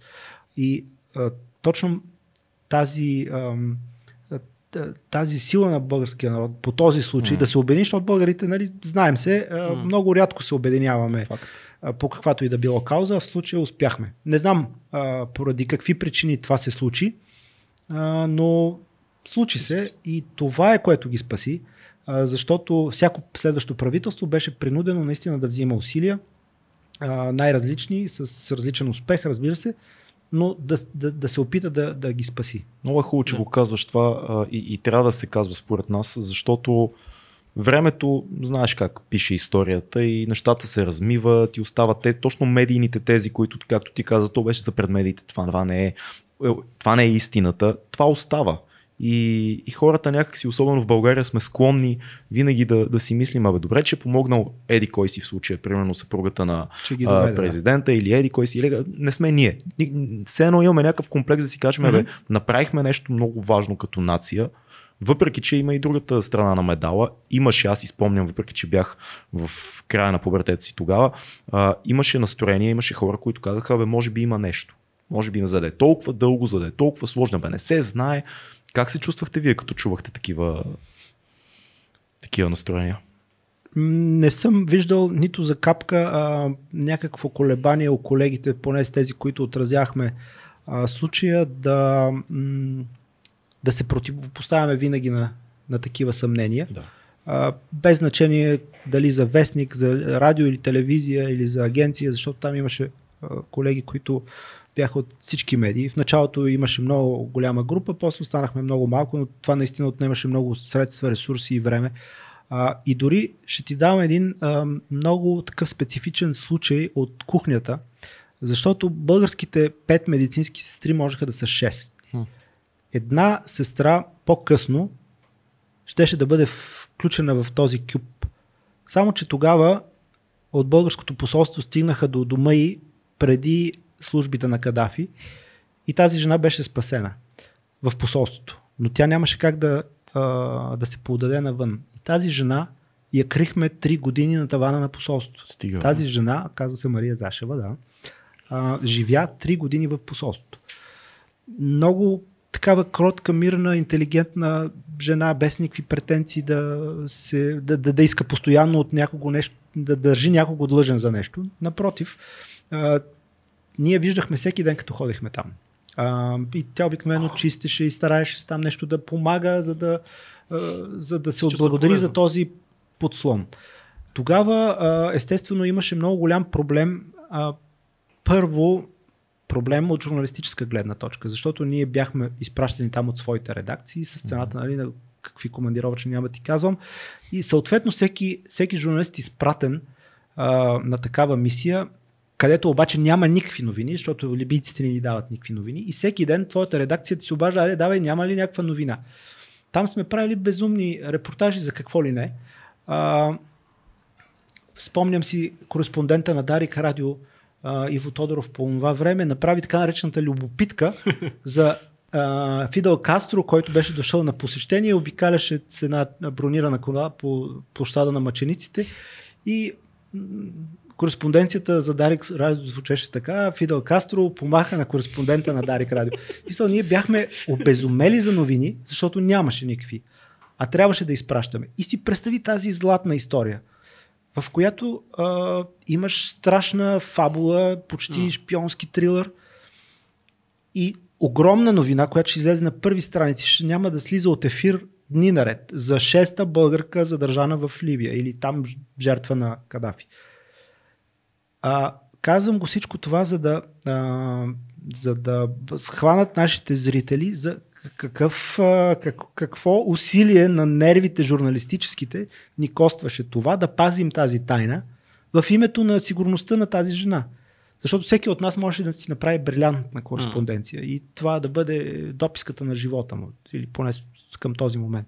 Сигурно А ли след- беше, че ако излезе такава кореспонденция, щеше да се разбере какъв е риска да се разбере за... Либийците ще да разберат, че тази жена Тоест 100% а, е в българското да. посолство. Те не, че не предполагаха, но щеше да бъде видно и Вече щяхме да им дадем сами доказателства. За след като се разреши случая, стана ли ясна историята? Показахте ли историята на тази жена? Някой хвана ли се да, да я разработи и да, да разкаже нейната история? Тази, аз съм писал за тази М. жена и други колеги са съобщавали за нея. Въпросът е, че а, тя вече накрая като хепи енд Да, вече не, е е- интересна. Да. Но а, тази жена а, три години трябваше, там в началото имаше ам, дипломатически такива колебания, как да бъде разрешен нейния случай. Включително и такива неща да се сложи в багажника на един дипломатически мерцедес, да се извади през Тунис, което беше много рискова операция. Да. най-накрая нали, казаха, не, не, това ние сме сериозна държава, не можем да направим такива неща. Просто защото българските дипломатически мерцедеси на м- КПП-то, Тунис, а, Либия, а, Рас Джидир, а, им отварят багажниците за да видят дали не вкарват контрабандно алкохол. И ако видя там, че има българка, А, няма алкохол, добре. а, скандал ще да бъде голям, а, България ще да бъде поставена в неприятна И може би по-лошо ще стане и да, щетата ще да бъде М. на, за държавата изключително голяма. Да, предприе се по-трудния вариант, три години да се водят преговори за така, че тази жена да й се уредат документите, да се свалят от нея обвинения и най-накрая тя да бъде легално изведена през, mm-hmm. през границата. И аз а, всъщност се оказах а, в а, тази ситуация, в която пътувах по същото време. А, бях сам, нямаше други колеги. И посланика ни изпрати двамата, мен и нея, до летището. И а, вече където се влиза там на КПП-то с паспортите. Аз се пуснах нея пред мен, за да не е мен да ме пуснат, пък тя да остане и после някой да дойде да я прибере и да не знаем какво се случва с нея. Тоест, ако а, беше пред мен, поне щях да знам какво се е случило, щях да алармирам, да кажа отведоха я или нещо такова. И затова тая история се разиграва пред очите ми. А, тя подава с ръка паспорта си на либийския офицер. Той взима дълго време и разглежда паспорта. Ние двамата вече с нея почти сме се припотили. И той в в един момент, след много дълго гледане ту в компютъра, ту в нейния паспорт, фаща заветния печат за така наречената халас виза, т.е. изходна виза, удара и печат, за да може да напусне страната. И защото в Либия трудно се влиза, ама още по-трудно се излиза. И точно преди да го удари, нещо се втренчва, вглежда се и остава печата на страни, дига телефона. И тук аз а, си казах, ако тя не припадне, аз ще припадна преди нея. Наистина беше като, като, като на кино. Оказа се, че там има някаква дребна неуредица. Най-накрая удари печата и, и, и ни пусна. А, но сигурно е станало не толкова драматично, а, но а, това мина пред очите ми целият стрес, който тия всичките години имахме за тая жена, беше наистина а, голям.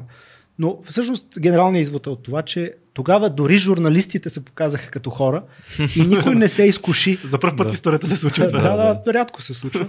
И никой не се изкуши да, да използва случая за някаква своя собствена журналистическа мимолетна облага, М. а, а постави сигурността на една българска гражданка на, на, на първо място. Така че по този случай има много такива примери, които са в полза на а, българската национална гордост. И аз много се радвам, че съм ги видял и мога да ги разкажа. Страхотно. Супер. Искам да мина малко и към пътешествията ти, ти, защото освен по работа пътуваш много и за удоволствие. А, откъде дойде тази страст към пътуването? Това, че постоянно ходеше като кореспондент, като а, в различни държави и тогава се появи а, тази страст към пътуването или по-скоро си го има, винаги си го има в тебе, тази любов към новото, към различните страни? Мисля, че винаги съм го имал. М. А, винаги съм искал много да пътувам. Вероятно затова и съм станал журналист, защото бих могъл да стана нещо друго, по-скучно, не знам какво. А, но а, така се случи, че започнах да пътувам и да пътувам все повече и повече и това е като с а, апетита и яденето. М.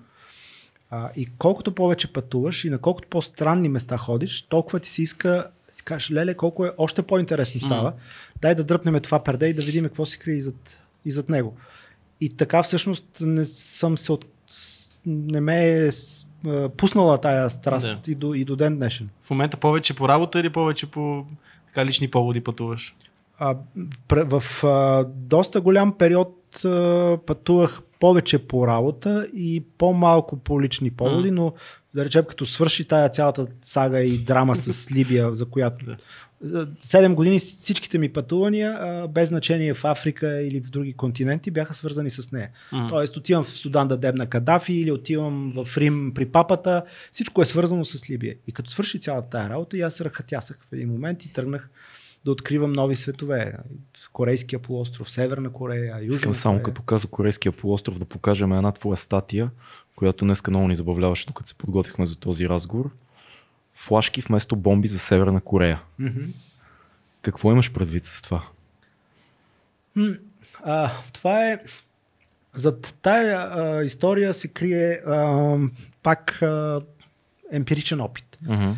2008 година а, Соломон Паси, който вече беше а, не външен министр, а шеф на външната комисия в а, парламента, обитаваше стария кабинет на Тодор Живков в бившия партиен дом и беше издигнал тая позиция на някакъв а, пиедестал. Тоест, шефа на външната комисия в парламент, който аз към днешна дата, даже честно да кажа, не знам кой е, но паси по това време смяташе, че външната политика трябва да се прави от шефа на външната комисия в парламент. Mm. И се беше заел с страшни задачи. Още го държеше динамиката от. А, много, искаме, много искаме да го поканим, между другото, Соломон О, да, няма да сбърка. Много интересен да. подкаст ще се получи с него. Та, да, по инерцията на, от външното му да. министерство не го държеше още. И той тръгна за Северна Корея с една а, мисия. Разбира се, първо а, като български политик, първият след Тодор Живков, който отива в, а, в Северна Корея, но на второ място имаше една а, а, поръка от нашите американски партньори да предаде едно послание на севернокорейския режим. Така. А то беше, че ако те спрат ядрения си реактор в Йонбон или а, въобще прекратят своята програма за ядрено оръжие, ще получат а, всички бонуси, които а, да речем Кадафи е получил, след като през а, 2003 година неговото ембарго беше, ембаргото на Либия беше смъкнато mm-hmm. и то с резолюция на а, внесена в ООН от България и Великобритания. Да. По тази причина, че 2003 година България а, беше а, непостоянен член на съвета за сигурност в ООН. Тоест ние станахме с инициатори и автори на тази резолюция за свалянето на а, ембаргото от Либия. Съответно, Кадафи наистина, когато спря програмата си за оръжие за масово поразяване, ембаргото беше свалено и получи още много други а, червени точки. Да. Той трябваше да предаде това послание. Беше ме поканил мен а, за съветник, защото пътувах с него, присъствах на разговорите и аз трябваше да обясня частта за Кадафи. Какво Кадафи е спечелил от това? Севернокорейските другари седяха и си записваха всичко много чинно. Пак много кинаджийска ситуация. да. да, ние предадохме съобщението, заминахме си а, весели и доволни. А, изключително интересна страна, между другото. На другата година, или даже и не толкова дълго след това, се появи първия знак. Реактора в Йонбион беше а, спрян и ние почнахме да хвърляме шапки от радост. Да. И така, това беше по времето на Ким Чен Ир. Mm-hmm. 2008 година се случват положителните събития и 2011 година Ким Чен Ир умира, идва младия Ким Чен Ун, сегашен да. ръководител. Междувременно Кадафи е убит, ама не е просто убит. Преди това зверски влачен по улиците на родния си град, содомизиран от Даже май имаше, имаше и кадри някакви, които да. изтекоха. Ужасяващи кадри, беше които зловещо. До, до сега ги има и с, mm. и с тубата. А, страшно отвратителна история. Той умря като краставо куче наистина по много грозен и отвратителен начин. Той наистина беше изнасилен с един шомпол, стрелян. Какво е шомпол? Шомпол е едно, който не, не си ходил в казармата. Не, аз съм 8-7, аз бях на ръба да, последния е. набор, дето заминах. Не отидохме.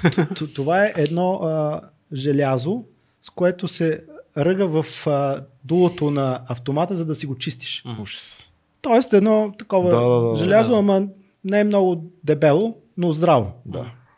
Така, отвратителна история.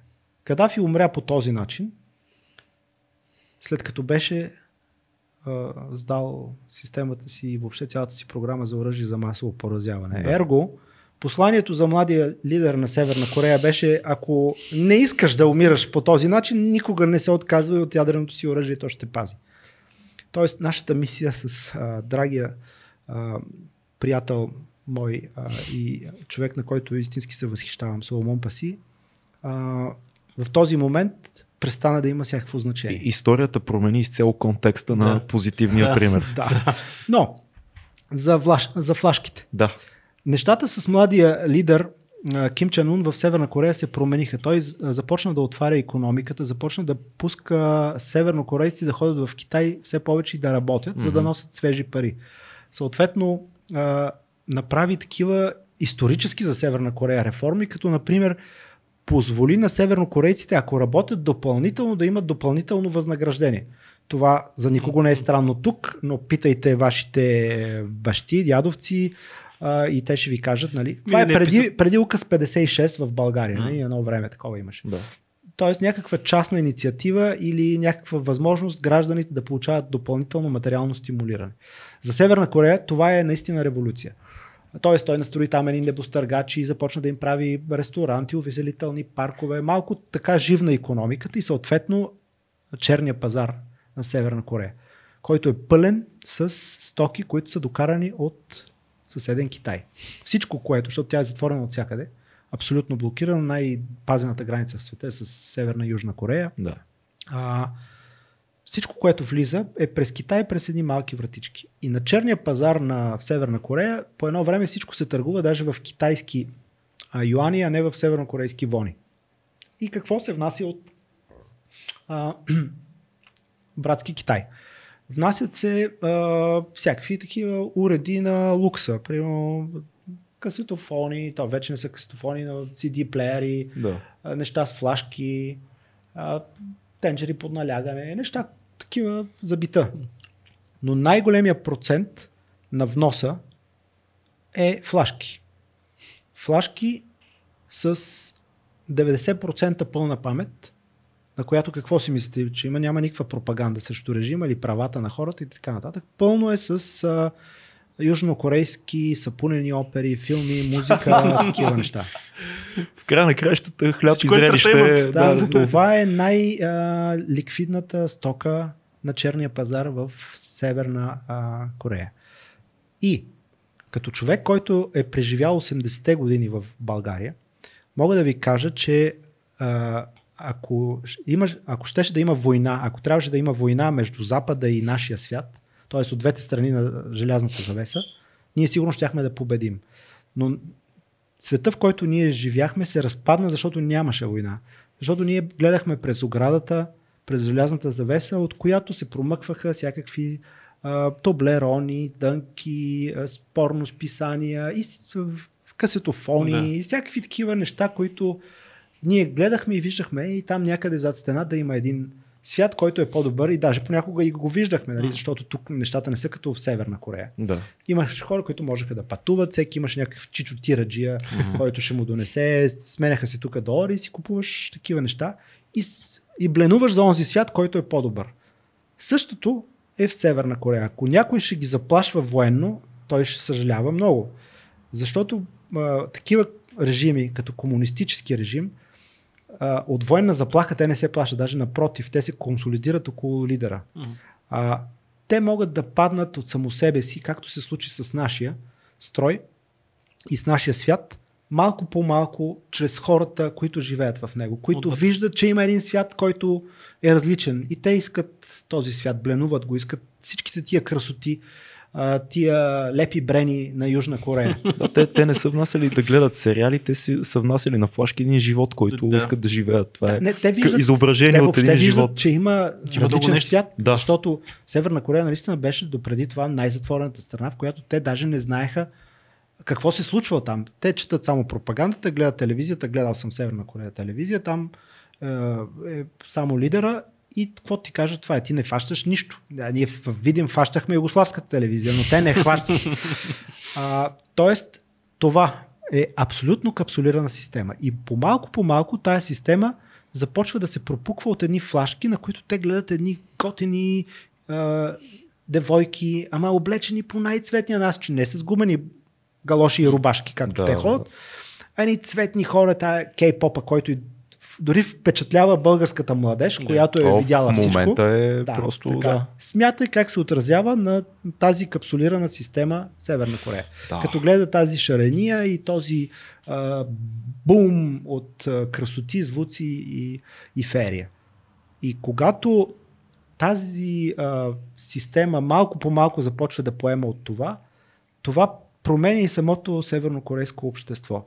Има един, тук съм го разказал в тази статия, един интересен разказ на една жена, която е избягала от Северна Корея. И защо е избягала от Северна Корея? Как въобще и се е появила идеята да избяга от Северна Корея? Когато е гледала на флашка, такава внесена тайно, и закупена на черния пазар. Гледала е на флашка филма Титаник. Този блудкавеж, в който Леонардо Ди Каприо умира Да, по да, изключително безумен начин заради Кейт Бланшет. Така. Тя обаче е плакала, гледала и плакала и си казала, Боже, какъв е този свят, в който един мъж може да умре за любимата жена, а не за любимия ръководител. Някой само Не. да, да дам идея на, бързо на интернета, някой бързо да направи меме, в което а, а, а, имаме кадър от Титаник и в съседното прозорче Георги Милков с надпис Not impressed. да, извинявай. Може би съм видял много филми. Да, да, да. Тази, тази смърт не те... Не, не, Не ме впечатлява Леонардо, Кейт Бланшет, слабо. Да. Но ето, това е докоснало сърцата Да. на хиляди, милиони севернокорейски Да. жени и те са си задали въпроса. Какъв е този свят? Мгм. И тя е започнала да бленува за този свят и това червиче се загнездило в нея и е станало голямо до момента, в който тя не е започнала да организира бятството и, Да. и е успяла, защото пред а, идеята и плана на една жена не може да устои нито един режим. Мисля, че всички сме съгласни с това. Това, между другото, е много готин контраст с предишния ни епизод, с който с Цън Цон говорихме за Китай, Да. където всъщност там пък тази някак си не се пропуква това нещо и не влизат флашки по някаква причина, пиратски такива от западния свят, а, но пък хората могат да пътуват, но се връщат с кева в Китай и си казват, тук ми е по-яко. Яв- Явно, явно Да, Северна Корея не може да, Той, не може той да много ни впечатли Да. с тази теза неговата, как работи Китай, защото повода беше тогава а, социалния, социалните кредити и Да. всичко, което се случва там. И Цън Цон каза, «Ма, вие трябва да разберете, тези хора не са имали демокрация от хиляди години. Те никога не са имали. Та и не Никога се нуждаят от И не нея. се и нуждаят от нея, което нали, за хора... Те не разбират концепцията. точно, Да, точно, точно. също. То си даже и ние на тая концепция ни обягва малко. Да. Какво става за далече? А сега още пропуква ли се? Влизат ли още флашки в Северна Корея в момента с, с западни филми или с южнокорейски Да, да, филми? не, това не е спряло. Не е спряло. Това не е спряло а, и, и продължава, Да. но това е дълъг процес. Не може някой в държавния департамент да каже, дайте да превземем Северна Да. Корея с флашките. А Идеята на тази статия М. е просто, че с бомби няма да стане. Да. С бомби, Трябва отвътре да се- Да. Мгм. Колкото Ясно. повече флашки, толкова по-добре. Веднага изкарвам една следваща снимка, докато сме на азиатска линия. Това е Шанхай. А, прочетохме едни твои много интересни размисли и спомени от а, твое пътуване mm-hmm. там. Снимката е красива и доколкото си спомням е направена рано-рано в 4 сутринта. Да, да, тук И- вече се развиделява. Да, и, и ти имаше там една много а, интересна мисъл а, за това, кое различава туриста от пътешественика. Може ли да поговориш малко за това? Да, това е а, момента, в който си давам сметка, че може би съм а, се превърнал в пътешественик, а не съм просто турист. Защото а, туриста става сутрин, гледа да не изпусне закуската а, и се движи по някаква програма, която му е начертана от някакви хора, в която той трябва вече сега съвремен, от съвременна гледна точка да си направи селфита на пет Да, известни знакови места места, да. Да. а, където всички си правят селфита. И той пропуска не само да види истински мястото, на което е отишъл, но той въобще не го разбира. М. Той няма никаква идея за мястото, на което е, освен, разбира се, клишета до клишета и селфи до селфи. А, тук с китайците само ще кажа, че в един момент те наистина почнаха да пътуват страшно много. Да. И аз а, имах опасения, че ако се наложи да се кача на Еверест, там ще заваря тумба китайски инфлуенсърки, които, селфитата. да, които си правят селфите. Това, защото мина, по-миналата 2019 година, октомври месец, отивам на един остров от Комодските острови, от Комодския архипелаг. Това е център на Индонезия. Той е безлюден остров. Mm-hmm. Няма нищо, освен варани. Ти какво Комодски там? варани. Очевидният въпрос, какво ти там? Така, този остров е уникален, защото той е като, все едно като, е, е, а, като с пипала, все едно като октопод. М.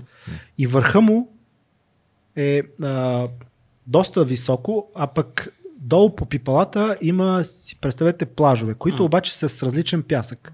Има бял пясък, има розов пясък и има черен пясък. Черният е вулканичен, бял, белия е ясно, а червения се е получил от розовите корали, които Да. са се на, а, станали на прах и той Мгм. наистина е розов, уникално. е. А, но за да видиш всички плажове, трябва да се качиш на върха. И там бъхташ 3 часа нагоре по една пътечка. Път няма, катериш се, катериш се, но това е пътешественика, М. а не Да, турист. Да, да, да. Обаче какво е раз, разочарованието, когато се качвам на върха и виждам наистина тумба китайски инфлуенсърки с ето такива капели, не знам дали се вижда на ето такива капели, които са точно заели мястото, в което се виждат всички плажове и не мърдат там, защото от различни, знаете, той в една а, туалетна на заведение не може да фанеш ред на огледалото от такива, Да. дет а, правят муцки. А си представи на това място, в което ти нямаш никакъв шанс срещу китайци. Между другото, точно на това първо пътуване в Китай през 2000 година, аз разбрах колко много са китайците. Нали, винаги съм знал, те са, те са милиард и вече са и 500 и нагоре Да. а, милиона. Обаче ти не можеш, мозъкът ти не може да си представи тази цифра. Ти нямаш как да си го представиш, освен че са много. Да. Обаче колко много.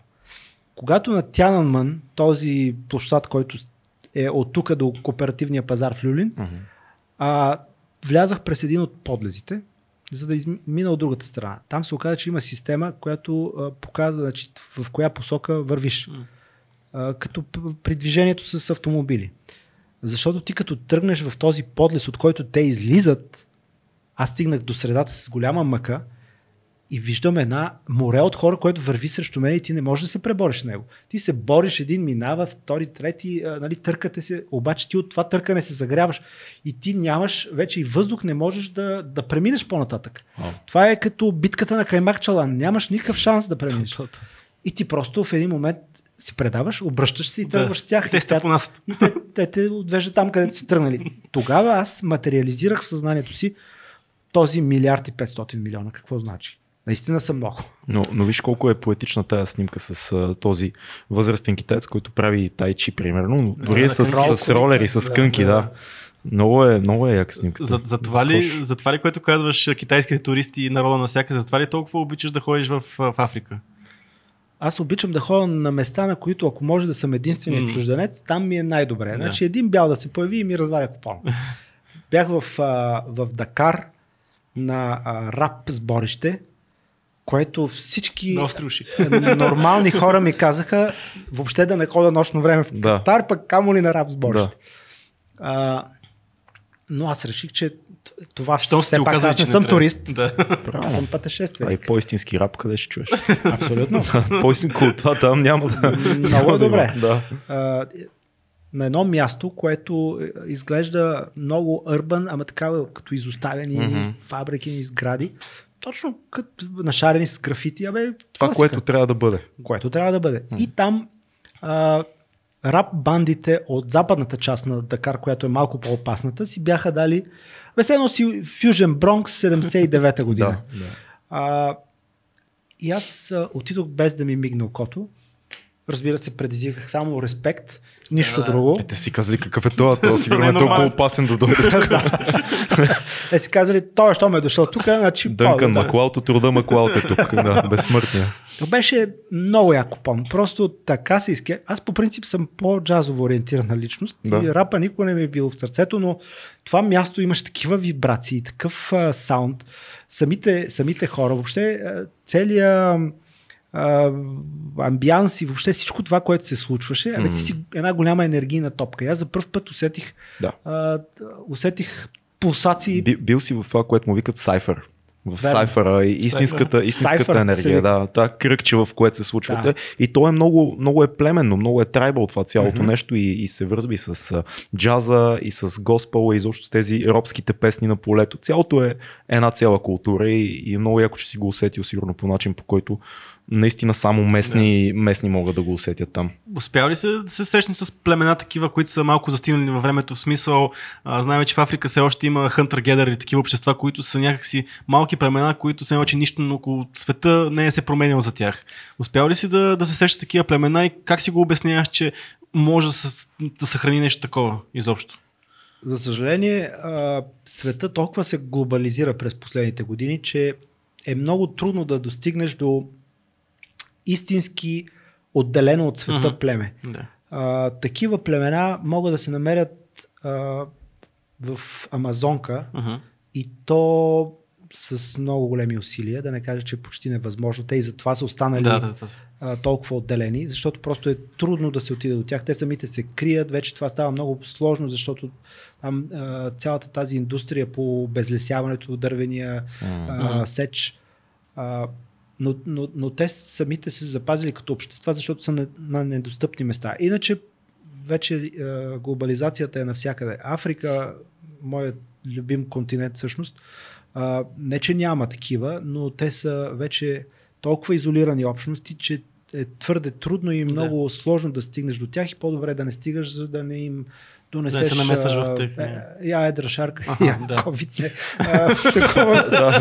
Но, но, но, но аз винаги се, опит, се опитвам да ходя при местни общности, Мгм. без значение, че нали, е, някой се ще извади мобилен телефон от някъде или примерно, въобще даже не говоря за масаите, които Да. там след като скачат, после ходят се пробличат дънки. Нали? Така Това ли? е за туристи. Не, не, не, не, няма такива, дето са автентични. Отдавна. Но а, в... А... Почивай в мир National Geographic иллюзия. О, да, да. Да. Има особено по света всички тези снимки красиви, които гледате в Инстаграм, защото нали, Geograph, Да, National да. Geographic вече се премести в други платформи Мгм. и travel фотографията е, между другото трябва да ще ви дам името на, на един фотограф, който има уникален разказ за ужаса на travel фотографията. А, да, това съм го виждал и с, с, с, с очите си. Отиваш някъде в Бирма, на майна си райна в м, един м, такъв манастир, в който уж няма никакви други хора. И там през а, прозорчетата влиза така една слънчева светлина и едно малко монахче чете тяхната свещена книга. И това е прекрасната снимка. Само, че там от другата страна седат едни с ето такива осветления. Един прави спушък, за да се получи. То си е кино. Това си. Абсолютно, да. Цял сетъп. Няма го това вече, отиваме. Като, добре, на като експедиция. казваш манастир и малко монахче, има нещо, което искам да ни разкажеш, тази снимка и нейната история, защото а, да, разкажи ни къде си ти, кой е този човек и, и какво търсиш ти там. Това е българският, както го наричаме, а, Мгм. манастир в Света гора, Да. А, Зограф. А това е дядо Пахоми, покоен вече. Той е една година след като тази снимка е правена, вероятно през 2007 година, а, почина. Но този човек беше дългогодишният, наистина толкова дълго, че даже не знам колко, но става, говорим за десетилетия, а, пазител на Паисиевата история славяно-българска в а, библиотеката на манастира. Включително и по времето, когато българските специални служби, комунистически, държавна сигурност по това Да. време, а, правят операция за създаване на точно копие на историята и подмяната и в манастира и изнасянето на оригинала оттам. Да. Мисля, че Божидар Димитров е говорил за това някъде, Да. спомням. Тя пак е абсолютна филмова история. Да. Сигурно трябва някой ден да бъде а, в- а, направена, защото е а, уникална.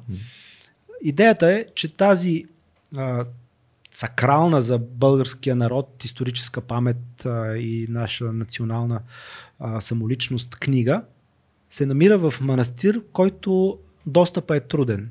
Тоест, могат да ходят, т.е. половината българи директно отпадат, защото са от женски М. пол, там жени не могат да ходят. А мъжете, които въобще ще се навият да отидат, не могат просто така да си фанат ферибота от Уранополи и да отидат, Мгм. докато са на плаж на третия ръкав. А, защото трябва да кандидатстват за специално разрешение, тъй като Света гора е монашеска република и тя Да. допуска само определен брой хора. Тоест, нашите, без да се опитвам да, да, да ги оправдавам по някакъв начин, защото това е много глупава постъпка по това време, се смята, че абе това си е наша ценност, какво ще държим там в този манастир, дето не мога да я видим. Дайте да откраднем, открадвате, много хубаво, обаче после тая книга така и никой не я вижда, защото те я затварят в една каса някъде и тя си остава завинаги затворена. Тоест не правят... Не се излага в музей нещо. Не, не, не, не. Защото не можем да кажем... Тая... А, то да, всъщност Да, ние сме откраднали, не може да се похвалим. Да, да, да. Точно Това казвам, че е глупава работа. Да, факт. Окей. А, и в а, вече годините на така наречената демокрация, 90 и коя беше? 7, 8, президента Петър Стоянов, Петър Стоянов беше президент тогава, се появи някаква градска легенда, а, увита във вестник, подхвърлена някъде там на Божидар пред музея или някъде оставена и Божидар я взима и казва, о, леле, това е май е истинската история. Стига, бе, това звучи толкова. Не знам дали в момента с времената на интернет това би минало изобщо да такова. Абе, що намерихме, намерихме Ето я, я. пичове. Намерихме я, ето я. Да. да. Излага се в музея. музея Националния исторически музей тогава беше в съдебната палата, тук в центъра на София, не е в Бояна, така че тълпи от хора да. наистина се подредиха да я видят. Особено когато се разбра, че а, хората в манастира си я искат и че президента Петър Стоянов ще я върне. Тоест истинска е, имаме я за малко и, и трябва да я Да. връщаме. И тогава наистина много хора се подредиха и я видяха. Беше като на поклонение. Да. Много впечатляващо.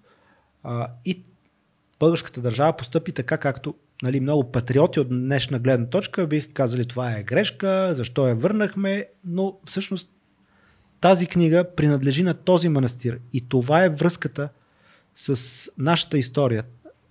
Този манастир се нарича български без а, а, значение дали чисто институционално или по документи. Той се намира в друга държава, на друга територия с под специална юрисдикция, но този манастир се нарича български, защото тази книга е там. Не по друга причина. Да.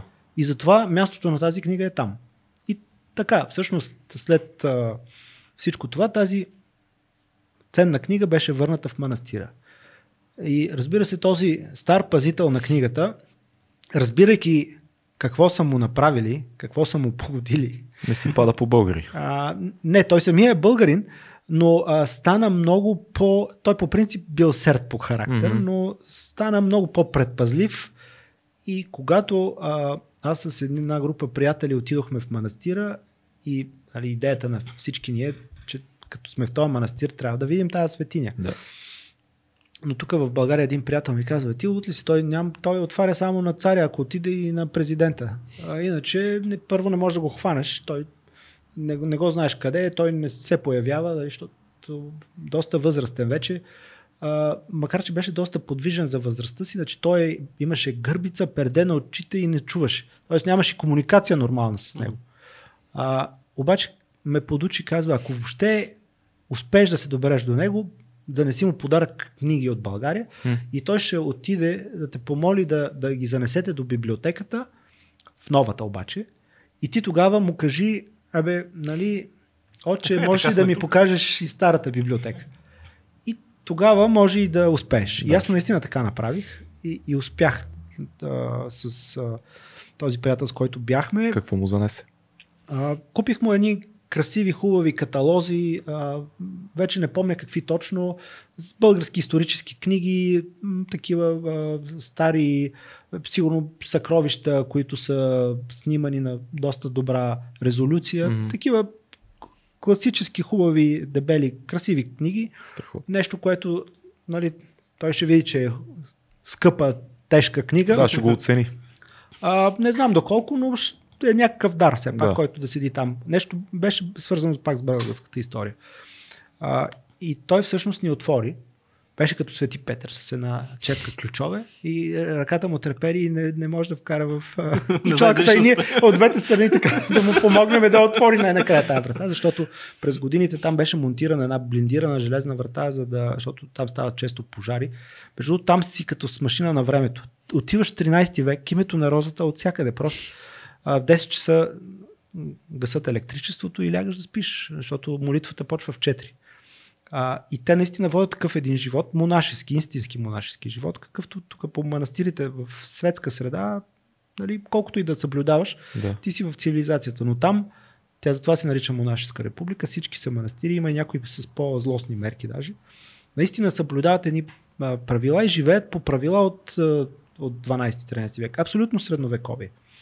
А, често стават пожари и изгарят цели, а, цели крила от манастири. А, Хилендарския така огромен пожар 2005 година, а, тъй като миналата ходих в Хилендарския манастир, те още не са го построили. Мгм. А, слава богу, нали, там ценните неща са запазени, защото изгоряло друго крило. Но за да не стават пожари, са сложили една голяма железна блин- блиндирана врата, която се отваря, после има друга врата. И този крехък старец трябва да отвори. Да. И влизаш в място, където е а, историята. Тя е под един стъклен похлупак, а отгоре стои поредното копие, което през години сигурно сме направили и някакви други Да, копия, да, и да, там, да. защото има отгоре още едно, което Да. ти можеш да вземеш, да сплюнчеш и да разлистиш Да. и да погледнеш. А, та той ни даде да го разгледаме това много обстойно, а пък другото си седеше под похлупак. И ние го а, заговорихме, опитахме се да разби... той да ни разбира и ние да го разбираме, защото с много кръщене, викане и надаване на ухо.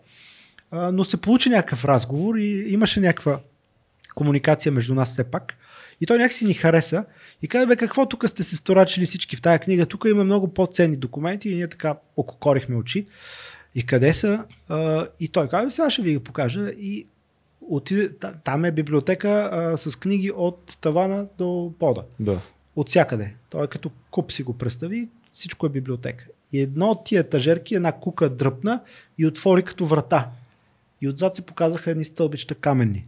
И по тези каменни Е, това вече е в Да, да, името това на е- розата от това всякъде. е, аз това ти казвам, че е името на Това розата. Да. стълбичките, вратите, всичко е. Да, ти а, всъщност той, той изчезна по тия стълбички нагоре и ние тръгнахме по стълбичките, те са изсечени в камък и се оказа, че отгоре има точно друга библиотека, а, която обаче така ти на пръв поглед не можеш да видиш, ако не знаеш, че Да. там има една кука и се отваря тая секретна врата.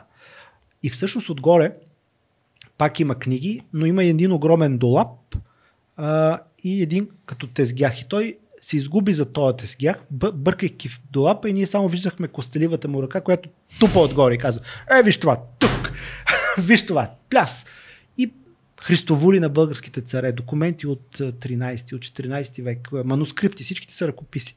Неща изглеждащи по този начин, предполагам. Да, които сега вече са дигитализирани Да, да. А, и а, правих интервю с Андрей Бояджиев а, от а, Софийския университет. Там има а, сографска стая вече, защото всички славяно- славянобългарски а, и славянски а, старобългарски а, ръкописи са, са дигитализирани и могат да се видят в този, в този вид, така че да не, да не бъдат загубени за поколенията и да могат да начин е бъдат това. изследвани. Да. Най-добрият начин. Звучи страхотно това, което ми описваш направо. Ами, И мистика, и, и така, и, и, и, и практичност някаква, и хумор, и много дълбочина има в това. А, да поговорим малко за, за религия. Ти в момента си а, водещ на религията днес по БНТ. А, ние в този подкаст доста често си говорим за религия и обикновенно първият въпрос, който задаваме, когато госта има желание да говори за това, защото знаеш за много хора това е лична тема и предпочитат да не обсъждат вярванията си. Как един а, рационален човек от 21 век в момента съвместява в себе си вярата? Това е сложен въпрос, защото вярата е нещо много лично Да. а, и трябва да си дадем сметка, а, че а, хората от моето поколение израснаха в една абсолютно атеистична среда. Тоест, ние сме продукти на една система, която а, с времето се мултиплицира по някакъв начин, така че и без да има вече тези ограничения, които имаше до 89-та година, българите някакси, а, не всички разбира се, но м- главно ходят на църква по празници. Да. Празнични християни, така наречени. Со- социално християнство някакво. На Велик ден, да. на Коледа, обикаляме църквата. Там не знаем обаче какво точно се случва вътре в Е, църквата. повече за да обаче се видиме с познати. Да, да. а, да се чукнем с яйце и а, нали, да си кажем Христос Воскресе или на честита коледа и понякога да объркаме двете неща, а, пращайки си поздравления по телефоните. да. Това е наистина м- нещо, което може да се обясни по много начини. Не е толкова прост проблема. Не е, не е само не е само комунистическия режим, защото в Румъния съм ходил, та- там комунистическия режим беше доста по-зловещ и секуритате беше много по-зловеща от нашата държавна сигурност и режима на Чаушеско беше толкова по-зловещ от този на Тодор Живко, че даже нямат база за сравнение. Обаче това по никакъв начин не обяснява защо румънците винаги, когато минават покрай църква, спират и се прекръстват.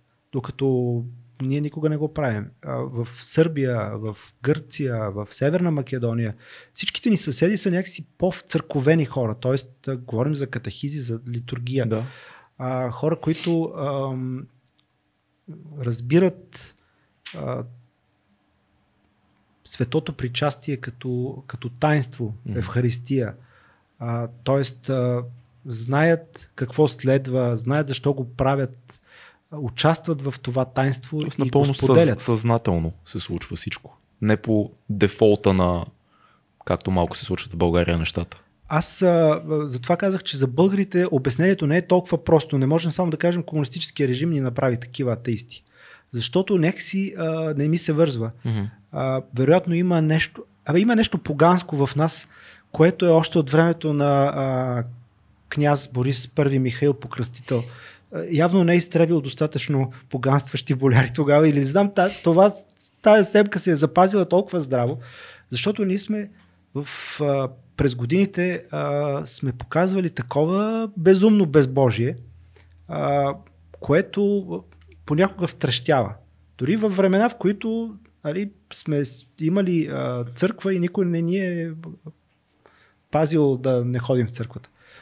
Бях в а, Бачковския манастир преди две години и понеже миналата събота поканих в а, студиото на религията днес игумена на Бачковския манастир, Мгм. епископ Сиони. А, и си говорихме за най-старата църква в а, Бачковския манастир. Това не е голямата Успение Богородично, е една малка църква, която Мгм. се казва а, Светия Архангели, Михаил Габраил. Та- Тази църква от а, 11 век. И тя е а, всъщност а, съсредоточието на целия манастир. В а, основата на тая църква е, е погребан, или поне така се смята и се вярва, има и доказателства известни за това, а, свети патриарх Евтимий Търновски. И като влезеш в тази църква, тя е затворена от 50 години.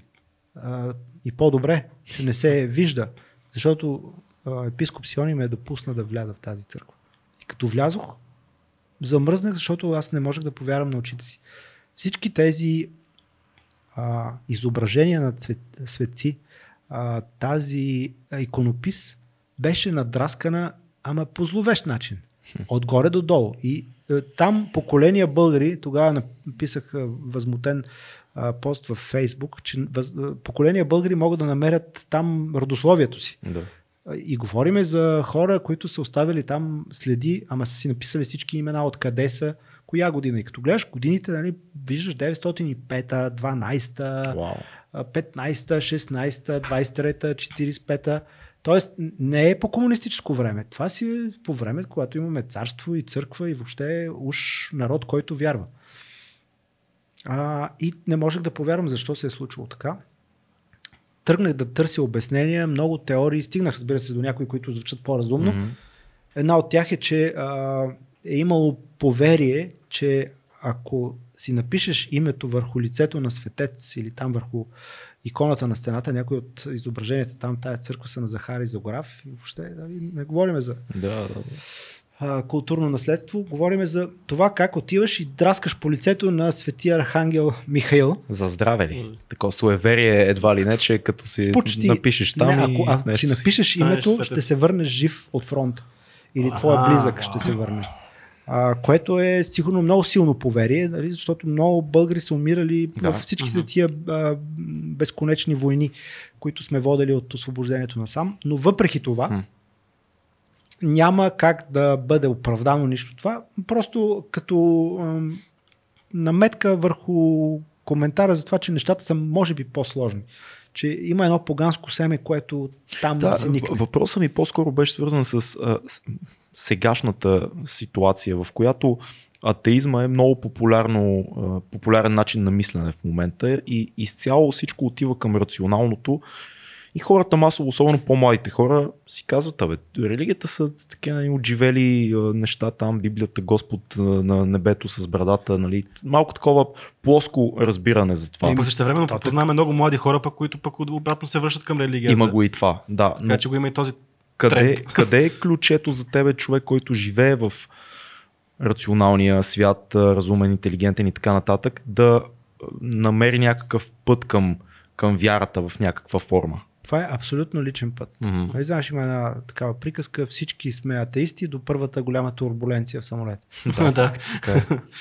А, обикновено, обикновено хората а, отиват на църква или извън Коледа и Велик ден, когато ги е страх.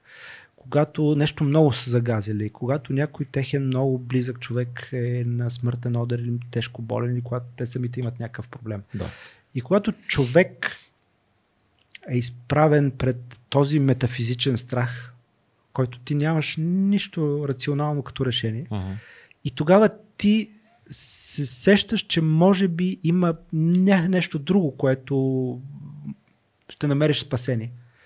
И така, То даже не, не се сещаш, а усещаш, вероятно, Усещаш. че да, с, с Калин Терзийски мисля, че по тази Да, тема точно. доста си бяхме говорили и с Нойзи също, но да, много добре това е каза. пътя, но не е задължително така да се случи. Факт. А, затова казвам, че а, пътя на всеки един е много личен, много частен Мгм. и може да се случи от а, възпитанието в семейството, от това, че е живял в такава среда, или че баба му му е говорила, или, че- или че той го усетил, или нещо, което го е накарало да, а, да изпита катарзис или нещо дори по-малко. Ти винаги ли си бил вярваш?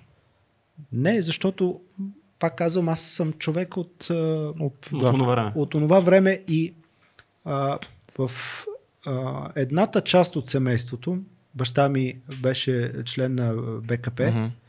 а, в а, другата част на семейството, по майчина линия, там са попове до, от там до края на света. Двете, двете неща, две посоки тотално. И да речем, баща ми, когато нали, той беше шеф на комсомола, там на местно ниво, водеше такъв живот като по това време, нали, свързан с партийните структури. Обаче баба ми, по майчина линия, реши, че не може деца, внуците й да живеят като поганци и организира, значи ние сме били с брат ми, с братовчетките ми, малки сигурно, да я знам, такава възраст, 5-6 годишни. А, и организира в тяхната къща, Мгм. такова, дойде, дойде поп, свещеник с, а, с одежди, с а, епатрахил, с Да. да. всичките неща, с един голям леген, който си спомням, с кръст. За нас децата беше а, като игра, защото ни казаха, че не трябва да казваме на никого. Да. А, тоест, беше наистина таинство, ама и в друг смисъл. Да, да, да, да. А, и ние наистина не казахме на никого. А, той си ни кръсти човека. А, аз имам жив спомен от, от това събитие и ние не казахме на никого. И това си остана нашата тайна. Между другото, извиня, че те прекъсвам. Много често ме слуша от подобна история от хора от твоето поколение. Точно ня, една баба се е появила и тайно е кръстила една група деца. Това Ами явно много- се е случвало много Всъщност, често. религията в България беше пренесена през всички тия Мгм. 50 години от жените, от бабите. Да, от... от бабите. Те всъщност а, така анонимно пренесоха Запазиха вярата. вярата. Да. Интересно. А, така че много често Мгм, може да, да, се чуе тази история. И години по-късно някакво семейно тържество, ама вече в наше време, аз поне съм кум на толкова много хора, че даже вече не ги помня. И кръстник, и кум, така. Много обичам такива, а, а, такива ритуали, в които на драго сърце се съгласявам. А, обаче първият такъв, нещо там говорим, аз ще бъда там на едни приятели кум. И на масата става въпрос и баща ми каза, ема ти хубаво ще бъдеш кум, ама трябва да се кръстиш. да. Аз казвам, аз съм кръстен. И той каза, е кога па си се кръстил? Аз си казвам, е как? Те, ние нали ни кръстиха като малки още. И раз, забелязвам как така лека студенина около семейната трапеза настъпва. Толкова години това не се спомена сега. Каква лекота тази тайна е била пусната. Толкова дълго Като нещо естествено. Ето. Ама вече е свобода и демокрация. Да, да, да, вече аз, може. Аз дори съм забравил, за, че трябва да. се пази тайна, защото тя е била тайна за тогава и после. И той му стана много неприятно, защото излезе навънка да пуши. Ама не неприятно, че сме крили от него, а неприятно, че всъщност заради тия тъпи догми онова, по това време той е пропуснал едно от най-съкровенните празници, свързани с, с децата. му. Да. А, и, и хиляди милиони българи са били ощетени по този начин. А, така че в, а, в тази история, в този разказ на, на религията и на вярата, как беше едно време и как е днес, а, има винаги една такава нишка, в която има много лична история. И, а, защото вярата е лична история. А това, което има в твоето предаване е линията с толерантност към между, между религиите. Толерантност между всеки да разбира другата религия, да няма, да няма търкане а, на религиозна основа, което като цяло в религията не е много прието. Нали? Аз, ние сме говорили с православни християни, които казват, не, ти за да стигнеш до там, където ти си тръгнал, ти трябва да си православен християнин. Защо има тая линия? Защо я прокрадваш по този начин? Така е, но понеже наистина се опитвам да да, да, да правя баланс uh-huh. между поне между религиите, които се изповядват широко в България. Естествено, най-големия процент от хора изповядват православно християнство, но има, разбира се, католици, има западен обряд, източен обряд католици, има протестанти, евангелисти, има мюсюлмани, разбира се, това е след православните, даже най- най- най-голямата група естествено има евреи. И в това предаване, разбира се, се опитваме да покажем цялото това, това богатство. И даже тази седмица а, имах а, а, стълкновение, такъв а, повод да, да, да, да се срещна с а, представители на, на католическата църква, защото о, за първ път в София миналата неделя на 17 беше ръкоположен епископ. До сега в София епископ католически никога не е бил ръкополаган. Последния католически епископ, монсеньор Георги Пройчев, е ръкоположен в Пловдив 88 година. Uh-huh. Останалите са били в, в Рим и сега за първ път в София се случва uh-huh. а, такава, такава литургия. А пък а, вчера папския анунци а, възвести, че папата е назначил още един епископ за Никопол. Това значи за всички християни в католици в Северна България. И се срещнах и с единия и другия епископ. Аз напоследък се срещам с много духовни лица, най-вече разбира се с православни, но се срещам и с мюсюлмани, с евреи в Силистра. Едно невероятно място ми показаха, въпреки че там остана един еврей само. А, така че имам, а, имам поглед върху, или поне се стремя, а, да имам, да видях с тези двама епископи, те са много различни. Единия, а, който е служил 21 години в Раковски, папата го е избрал да го направи епископ, защото е близо до хората. Той, да. като го погледнеш, той изглежда като а, този добрия отец тък от филмите с Робин Худ, той е дето да, да, кара буретата да. с медовина да. с пчелите. И той наистина е близо до хора. Той е фен на Ботев Пловдив. А, и хората на местно ниво много го обичат. Докато пък другия е страшно начетен. Говори 8 езика, сред които старогръцки, латински, завършил е Латеранския университет в, в Рим, превеждал е на папата тук. Та, благодарение на това предаване, срещам хора от всякакви деноминации, всякакви религии и това много ме обогатява. А, аз лично смятам, че за религия най-лесно хората могат да се отрепат. Да. Това е най-лесният начин. И, да. Историята го е доказала. Историята го е доказала. Тук в съседство имаме чудесни примери от по-ново време, войната в Югославия. Да. Тези хора, които са живяли един друг, празнували си празниците, оставили си децата да си гледат mm. комшиите. Изведнъж там една искра пламна и се изколиха и се изтрепаха до кръв. Това за религия, още от предишния разказ за пещерата Махпела в Хеброн, а, е ясно, че а, това е рационален момент, в който а, емоцията надделява над, над разума. И така както можеш да се биеш за вяра, за нищо друго не можеш да се биеш. Така че най-добрият вариант е да не спориш с някого за религията му. Всеки има право да, да а, поглежда и да вижда своя Бог така както той смята и не трябва, аз поне, не получавам никого, не, не казвам на моите приятели мусулмани, вашия Бог е копипейст на нашия, mm-hmm. защото па нашия някой може да каже, че е копипейст на еврейския. А, в така не трябва да се говори въобще. Проблемът е, че хората го правят, защото всеки приема, че има един Бог. И, и винаги този спор за кой познава по-добре Бога стига до това, нашия Бог е Бога. Ага. Винаги ескалира до, до някаква такава точка. За това е много... говорихме от тебе, за да. това мусулмани да речем как спорят кой, Точно. кой тълкува по-правилно. Точно, да. А, и това се е случило и в християнството и така. не. Но а, всъщност защо а, споменах а, папския нунци и тази служба, на която бях. А, папският нунци, а, когато а, завърши церемонията по ръкополагането на епископа, той дето прилича М. на отец Тък, а, му каза, виж сега, ти трябва да си еднакво достъпен за всички. Който дойде на прага ти без значение дали е католик от източен или западен обряд, дали е православен, дали е мюсюлманин, дали е евреин, дали е атеист, Мгм. няма значение. Ти го посрещни. Разбира се, това е. Всеки може да каже, че това е добрия подход на католическата църква да, да приласкае още повече хора към да, пастото си. Но той каза и нещо друго. Най-вече общувай с нашите братя от православието. Защото ние може да имаме и различни пътища, но целта ни е една. Там, където всички стигаме, без значение кой как нарича. Много, много Своя добра политика, не, ами много добра то да е и стратегия, много добър начин на мислене е това.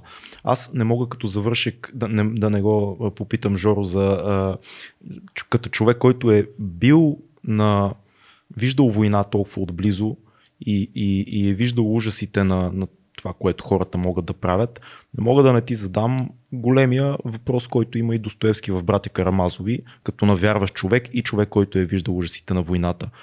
Това, което повечето атеисти, аз също може би съм атеист, не знам аз какво съм, сложна работа, отговарям си, всеки ден различно си отговарям на тия въпроси, но ако има Бог, защо позволява тези неща да се случват? това, което ние правим на Земята, няма нищо общо с Бог. Хм. А, това е част от разговора как приемаме Бог и трябва ли да го държим отговорни за своето нехайство и за своите а, грехове. А, въобще разказа за Бог е толкова широк, че ще трябва да направим още около хиляда подкаста, в които да го погледнем от различни страни.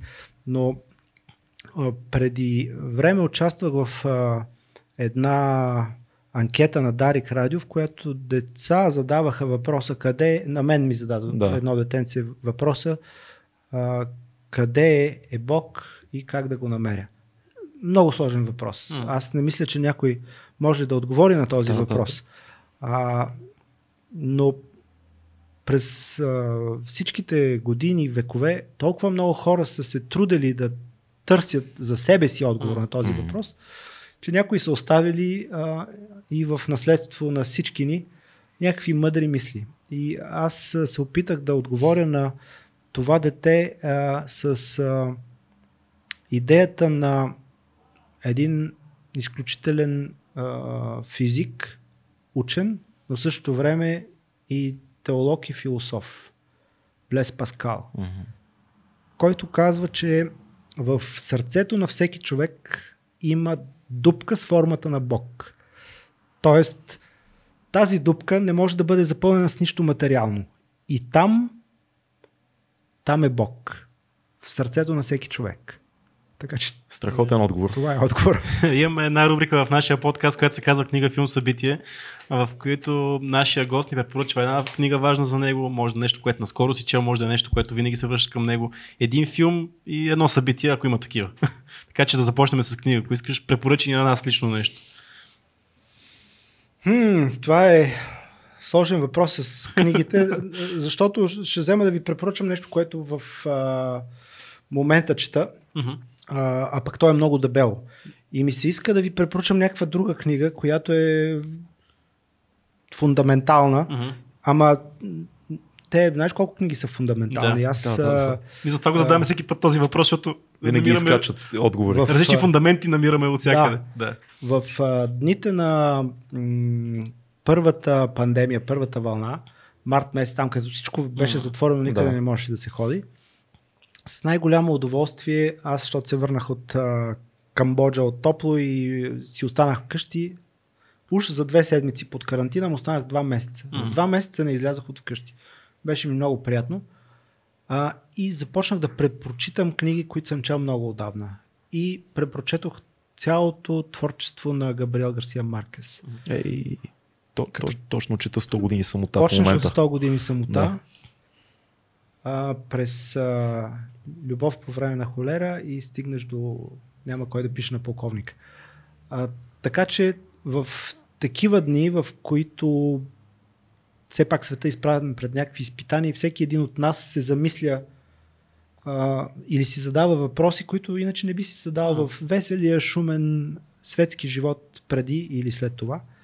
А, такива книги, като 100 години самота, например, са м- една като остров за отдавника на сред океана, защото потапяш се в този а, магически реализъм и то е наистина като нещо, което те държи в, в друг свят, малко далече от, Да. от проблемите, които всеки ден по телевизията или по радиото някой ти Е, набива и, и то е изключително странно, когато аз за първи път я чета в момента 100 години самота, но сякаш Маркес пише отгоре, над всички тези, над целия род Буендия отгоре, горе, влиза, гмурка се за малко, излиза извън историята и времето, потапя се пак, изключително такова малко като а, Google Maps писане, много, много интересно. А кое издание четеш?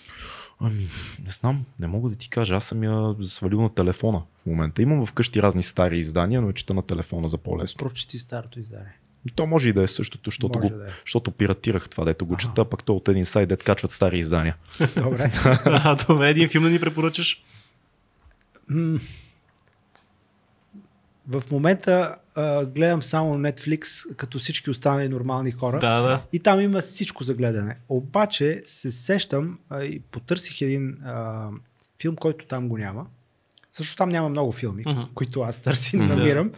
А, и един от тях е този, който препоръчвам на всички. Е много забавен, много интересен филм, който се казва Autopsия на извънземно. Хм.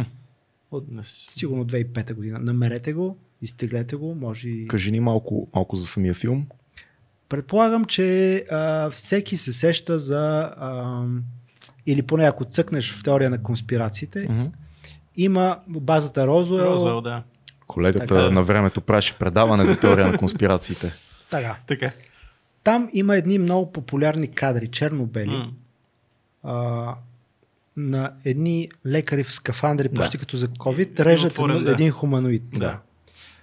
Всичко се върти около тази история. Значи едни двама младежи, такива симпатични като вас, започват да обикалят, те са америка, а, започват да обикалят а, разни а, битаци, за да търсят стари записи а, на, на музика, рок-н-рол и да ги издават на а, вече нови издания и да ги продават. Да. Така отиват в някъде в Средния Запад и примерно търсят хора, пускат обяви и намират хора, които имат записи, правени с личните им камери през 60 и не знам коя година, Елвис Пресли или Битълс са дошли. Те купуват такива неща и после ги преиздават в Европа. И там след един такъв кастинг с след като са закупили такива стари записи, един възрастен с сухрен човек се приближава и казва момчета, аз имам нещо по-сериозно за вас, ако искате да го видите. И един от тях отива да види той какво има и той вади една 32 мм лента, такава желязна. Оп, отваря да. един филм на кинолента. Да. И му прожектира всъщност аутопсия на извънземно. Неговата история е от тази година, в която той е млад военен, Розвел 54-та ли беше да. нещо такова? а, в която той е командирован от базата в Флорида, да отиде в Нью Мексико, базата и да заснеме това нещо. Да. След катастрофата или там каквото се е случило, намирането на хуманоида. Да. И да направи 9 копия, които са за всяка една от специалните служби по това време. Тогава още няма ЦРУ, Агенцията за сигурност, там военноморския флот, имат различни Мгм. отдели за сигурност и разузнавателни а, поделения, но още няма ЦРУ, Агенцията за национална сигурност няма. Те после Да. с президентски акт се преобразуват. А, той прави 9 копия и съответно всеки един от куриерите на тази служба идва без един. Защото в същия ден или предния ден а, тази агенция е закрита и преобразувана в друга. Да. Тоест куриера за деветата ролка не, не идва Да. и никога не идва. И той в продължение на 50 години си пази това в долапа и не, не го показва на Това е игрален филм, не е документален, Това е игрален филм, с много по, близък, по Да, да, историята. след което младежа изключително се впечатлява и казва на своя колега, това трябва да го купиме, страшно е, мега е яко. А, и те обаче нямат 30 хиляди кеш и съответно ги намират от един мафиот, който е болен на тема конспирации извънземни, ама лут. Да. Просто така. Те взимат тези пари с идеята, че ще му, а, ще му доставят този филм. И той отива, дава парите, взима ролката и ще си правят вечерно кино вкъщи, канят там приятели да видите за какво става въпрос. И пускат ролката, но тя вече се е окислила и върват само едни бели, штракат ленти и нищо не се вижда. И те изпадат в ужас. Дават я на там един техен приятел, може ли да поправи, той вика, това като го гледам не става за абсолютно нищо. Междувременно онзи, дето ми е дал парите, почва да ги притеснява, даже с заплахи и така нататък. И те изнамират съответно да речем, сестрата на единия е в командировка. Те отиват в нейния апартамент, по тапетите лепят едни бели О, неща. те правят стават симулация така. на това. Правят симулация. и, това, Звучи супер, да. и това, което в интернет го гледаме, е, това. е всъщност да, си- ситуацията, да. симулацията, която те са направили. Там е един човек с дюнери, техен приятел, корми, дава им мозък от овца, примерно. А, е велико. Още един път името на, на сериала? Аутопсия на Аутопсия извънземно. на извънземно. Но, може би не трябва да разказвам всичко. Да, да. Не, не, да, спойлери. може, да, може да спреме тук, ако да не искаш. спойлери да не пускам, но филма е много интересен и не завършва така. Завършва Да. много, много, много интересно. Звучи, звучи готино. И понеже няма събитие, ще задам един по-различен въпрос. Кое ще е първото място, което ще посетиш, първата страда, която ще посетиш, като се дигнат сега нещата, като се поправят малко работите? Аз вече посетих. Да, без, да, ясно имаше такава.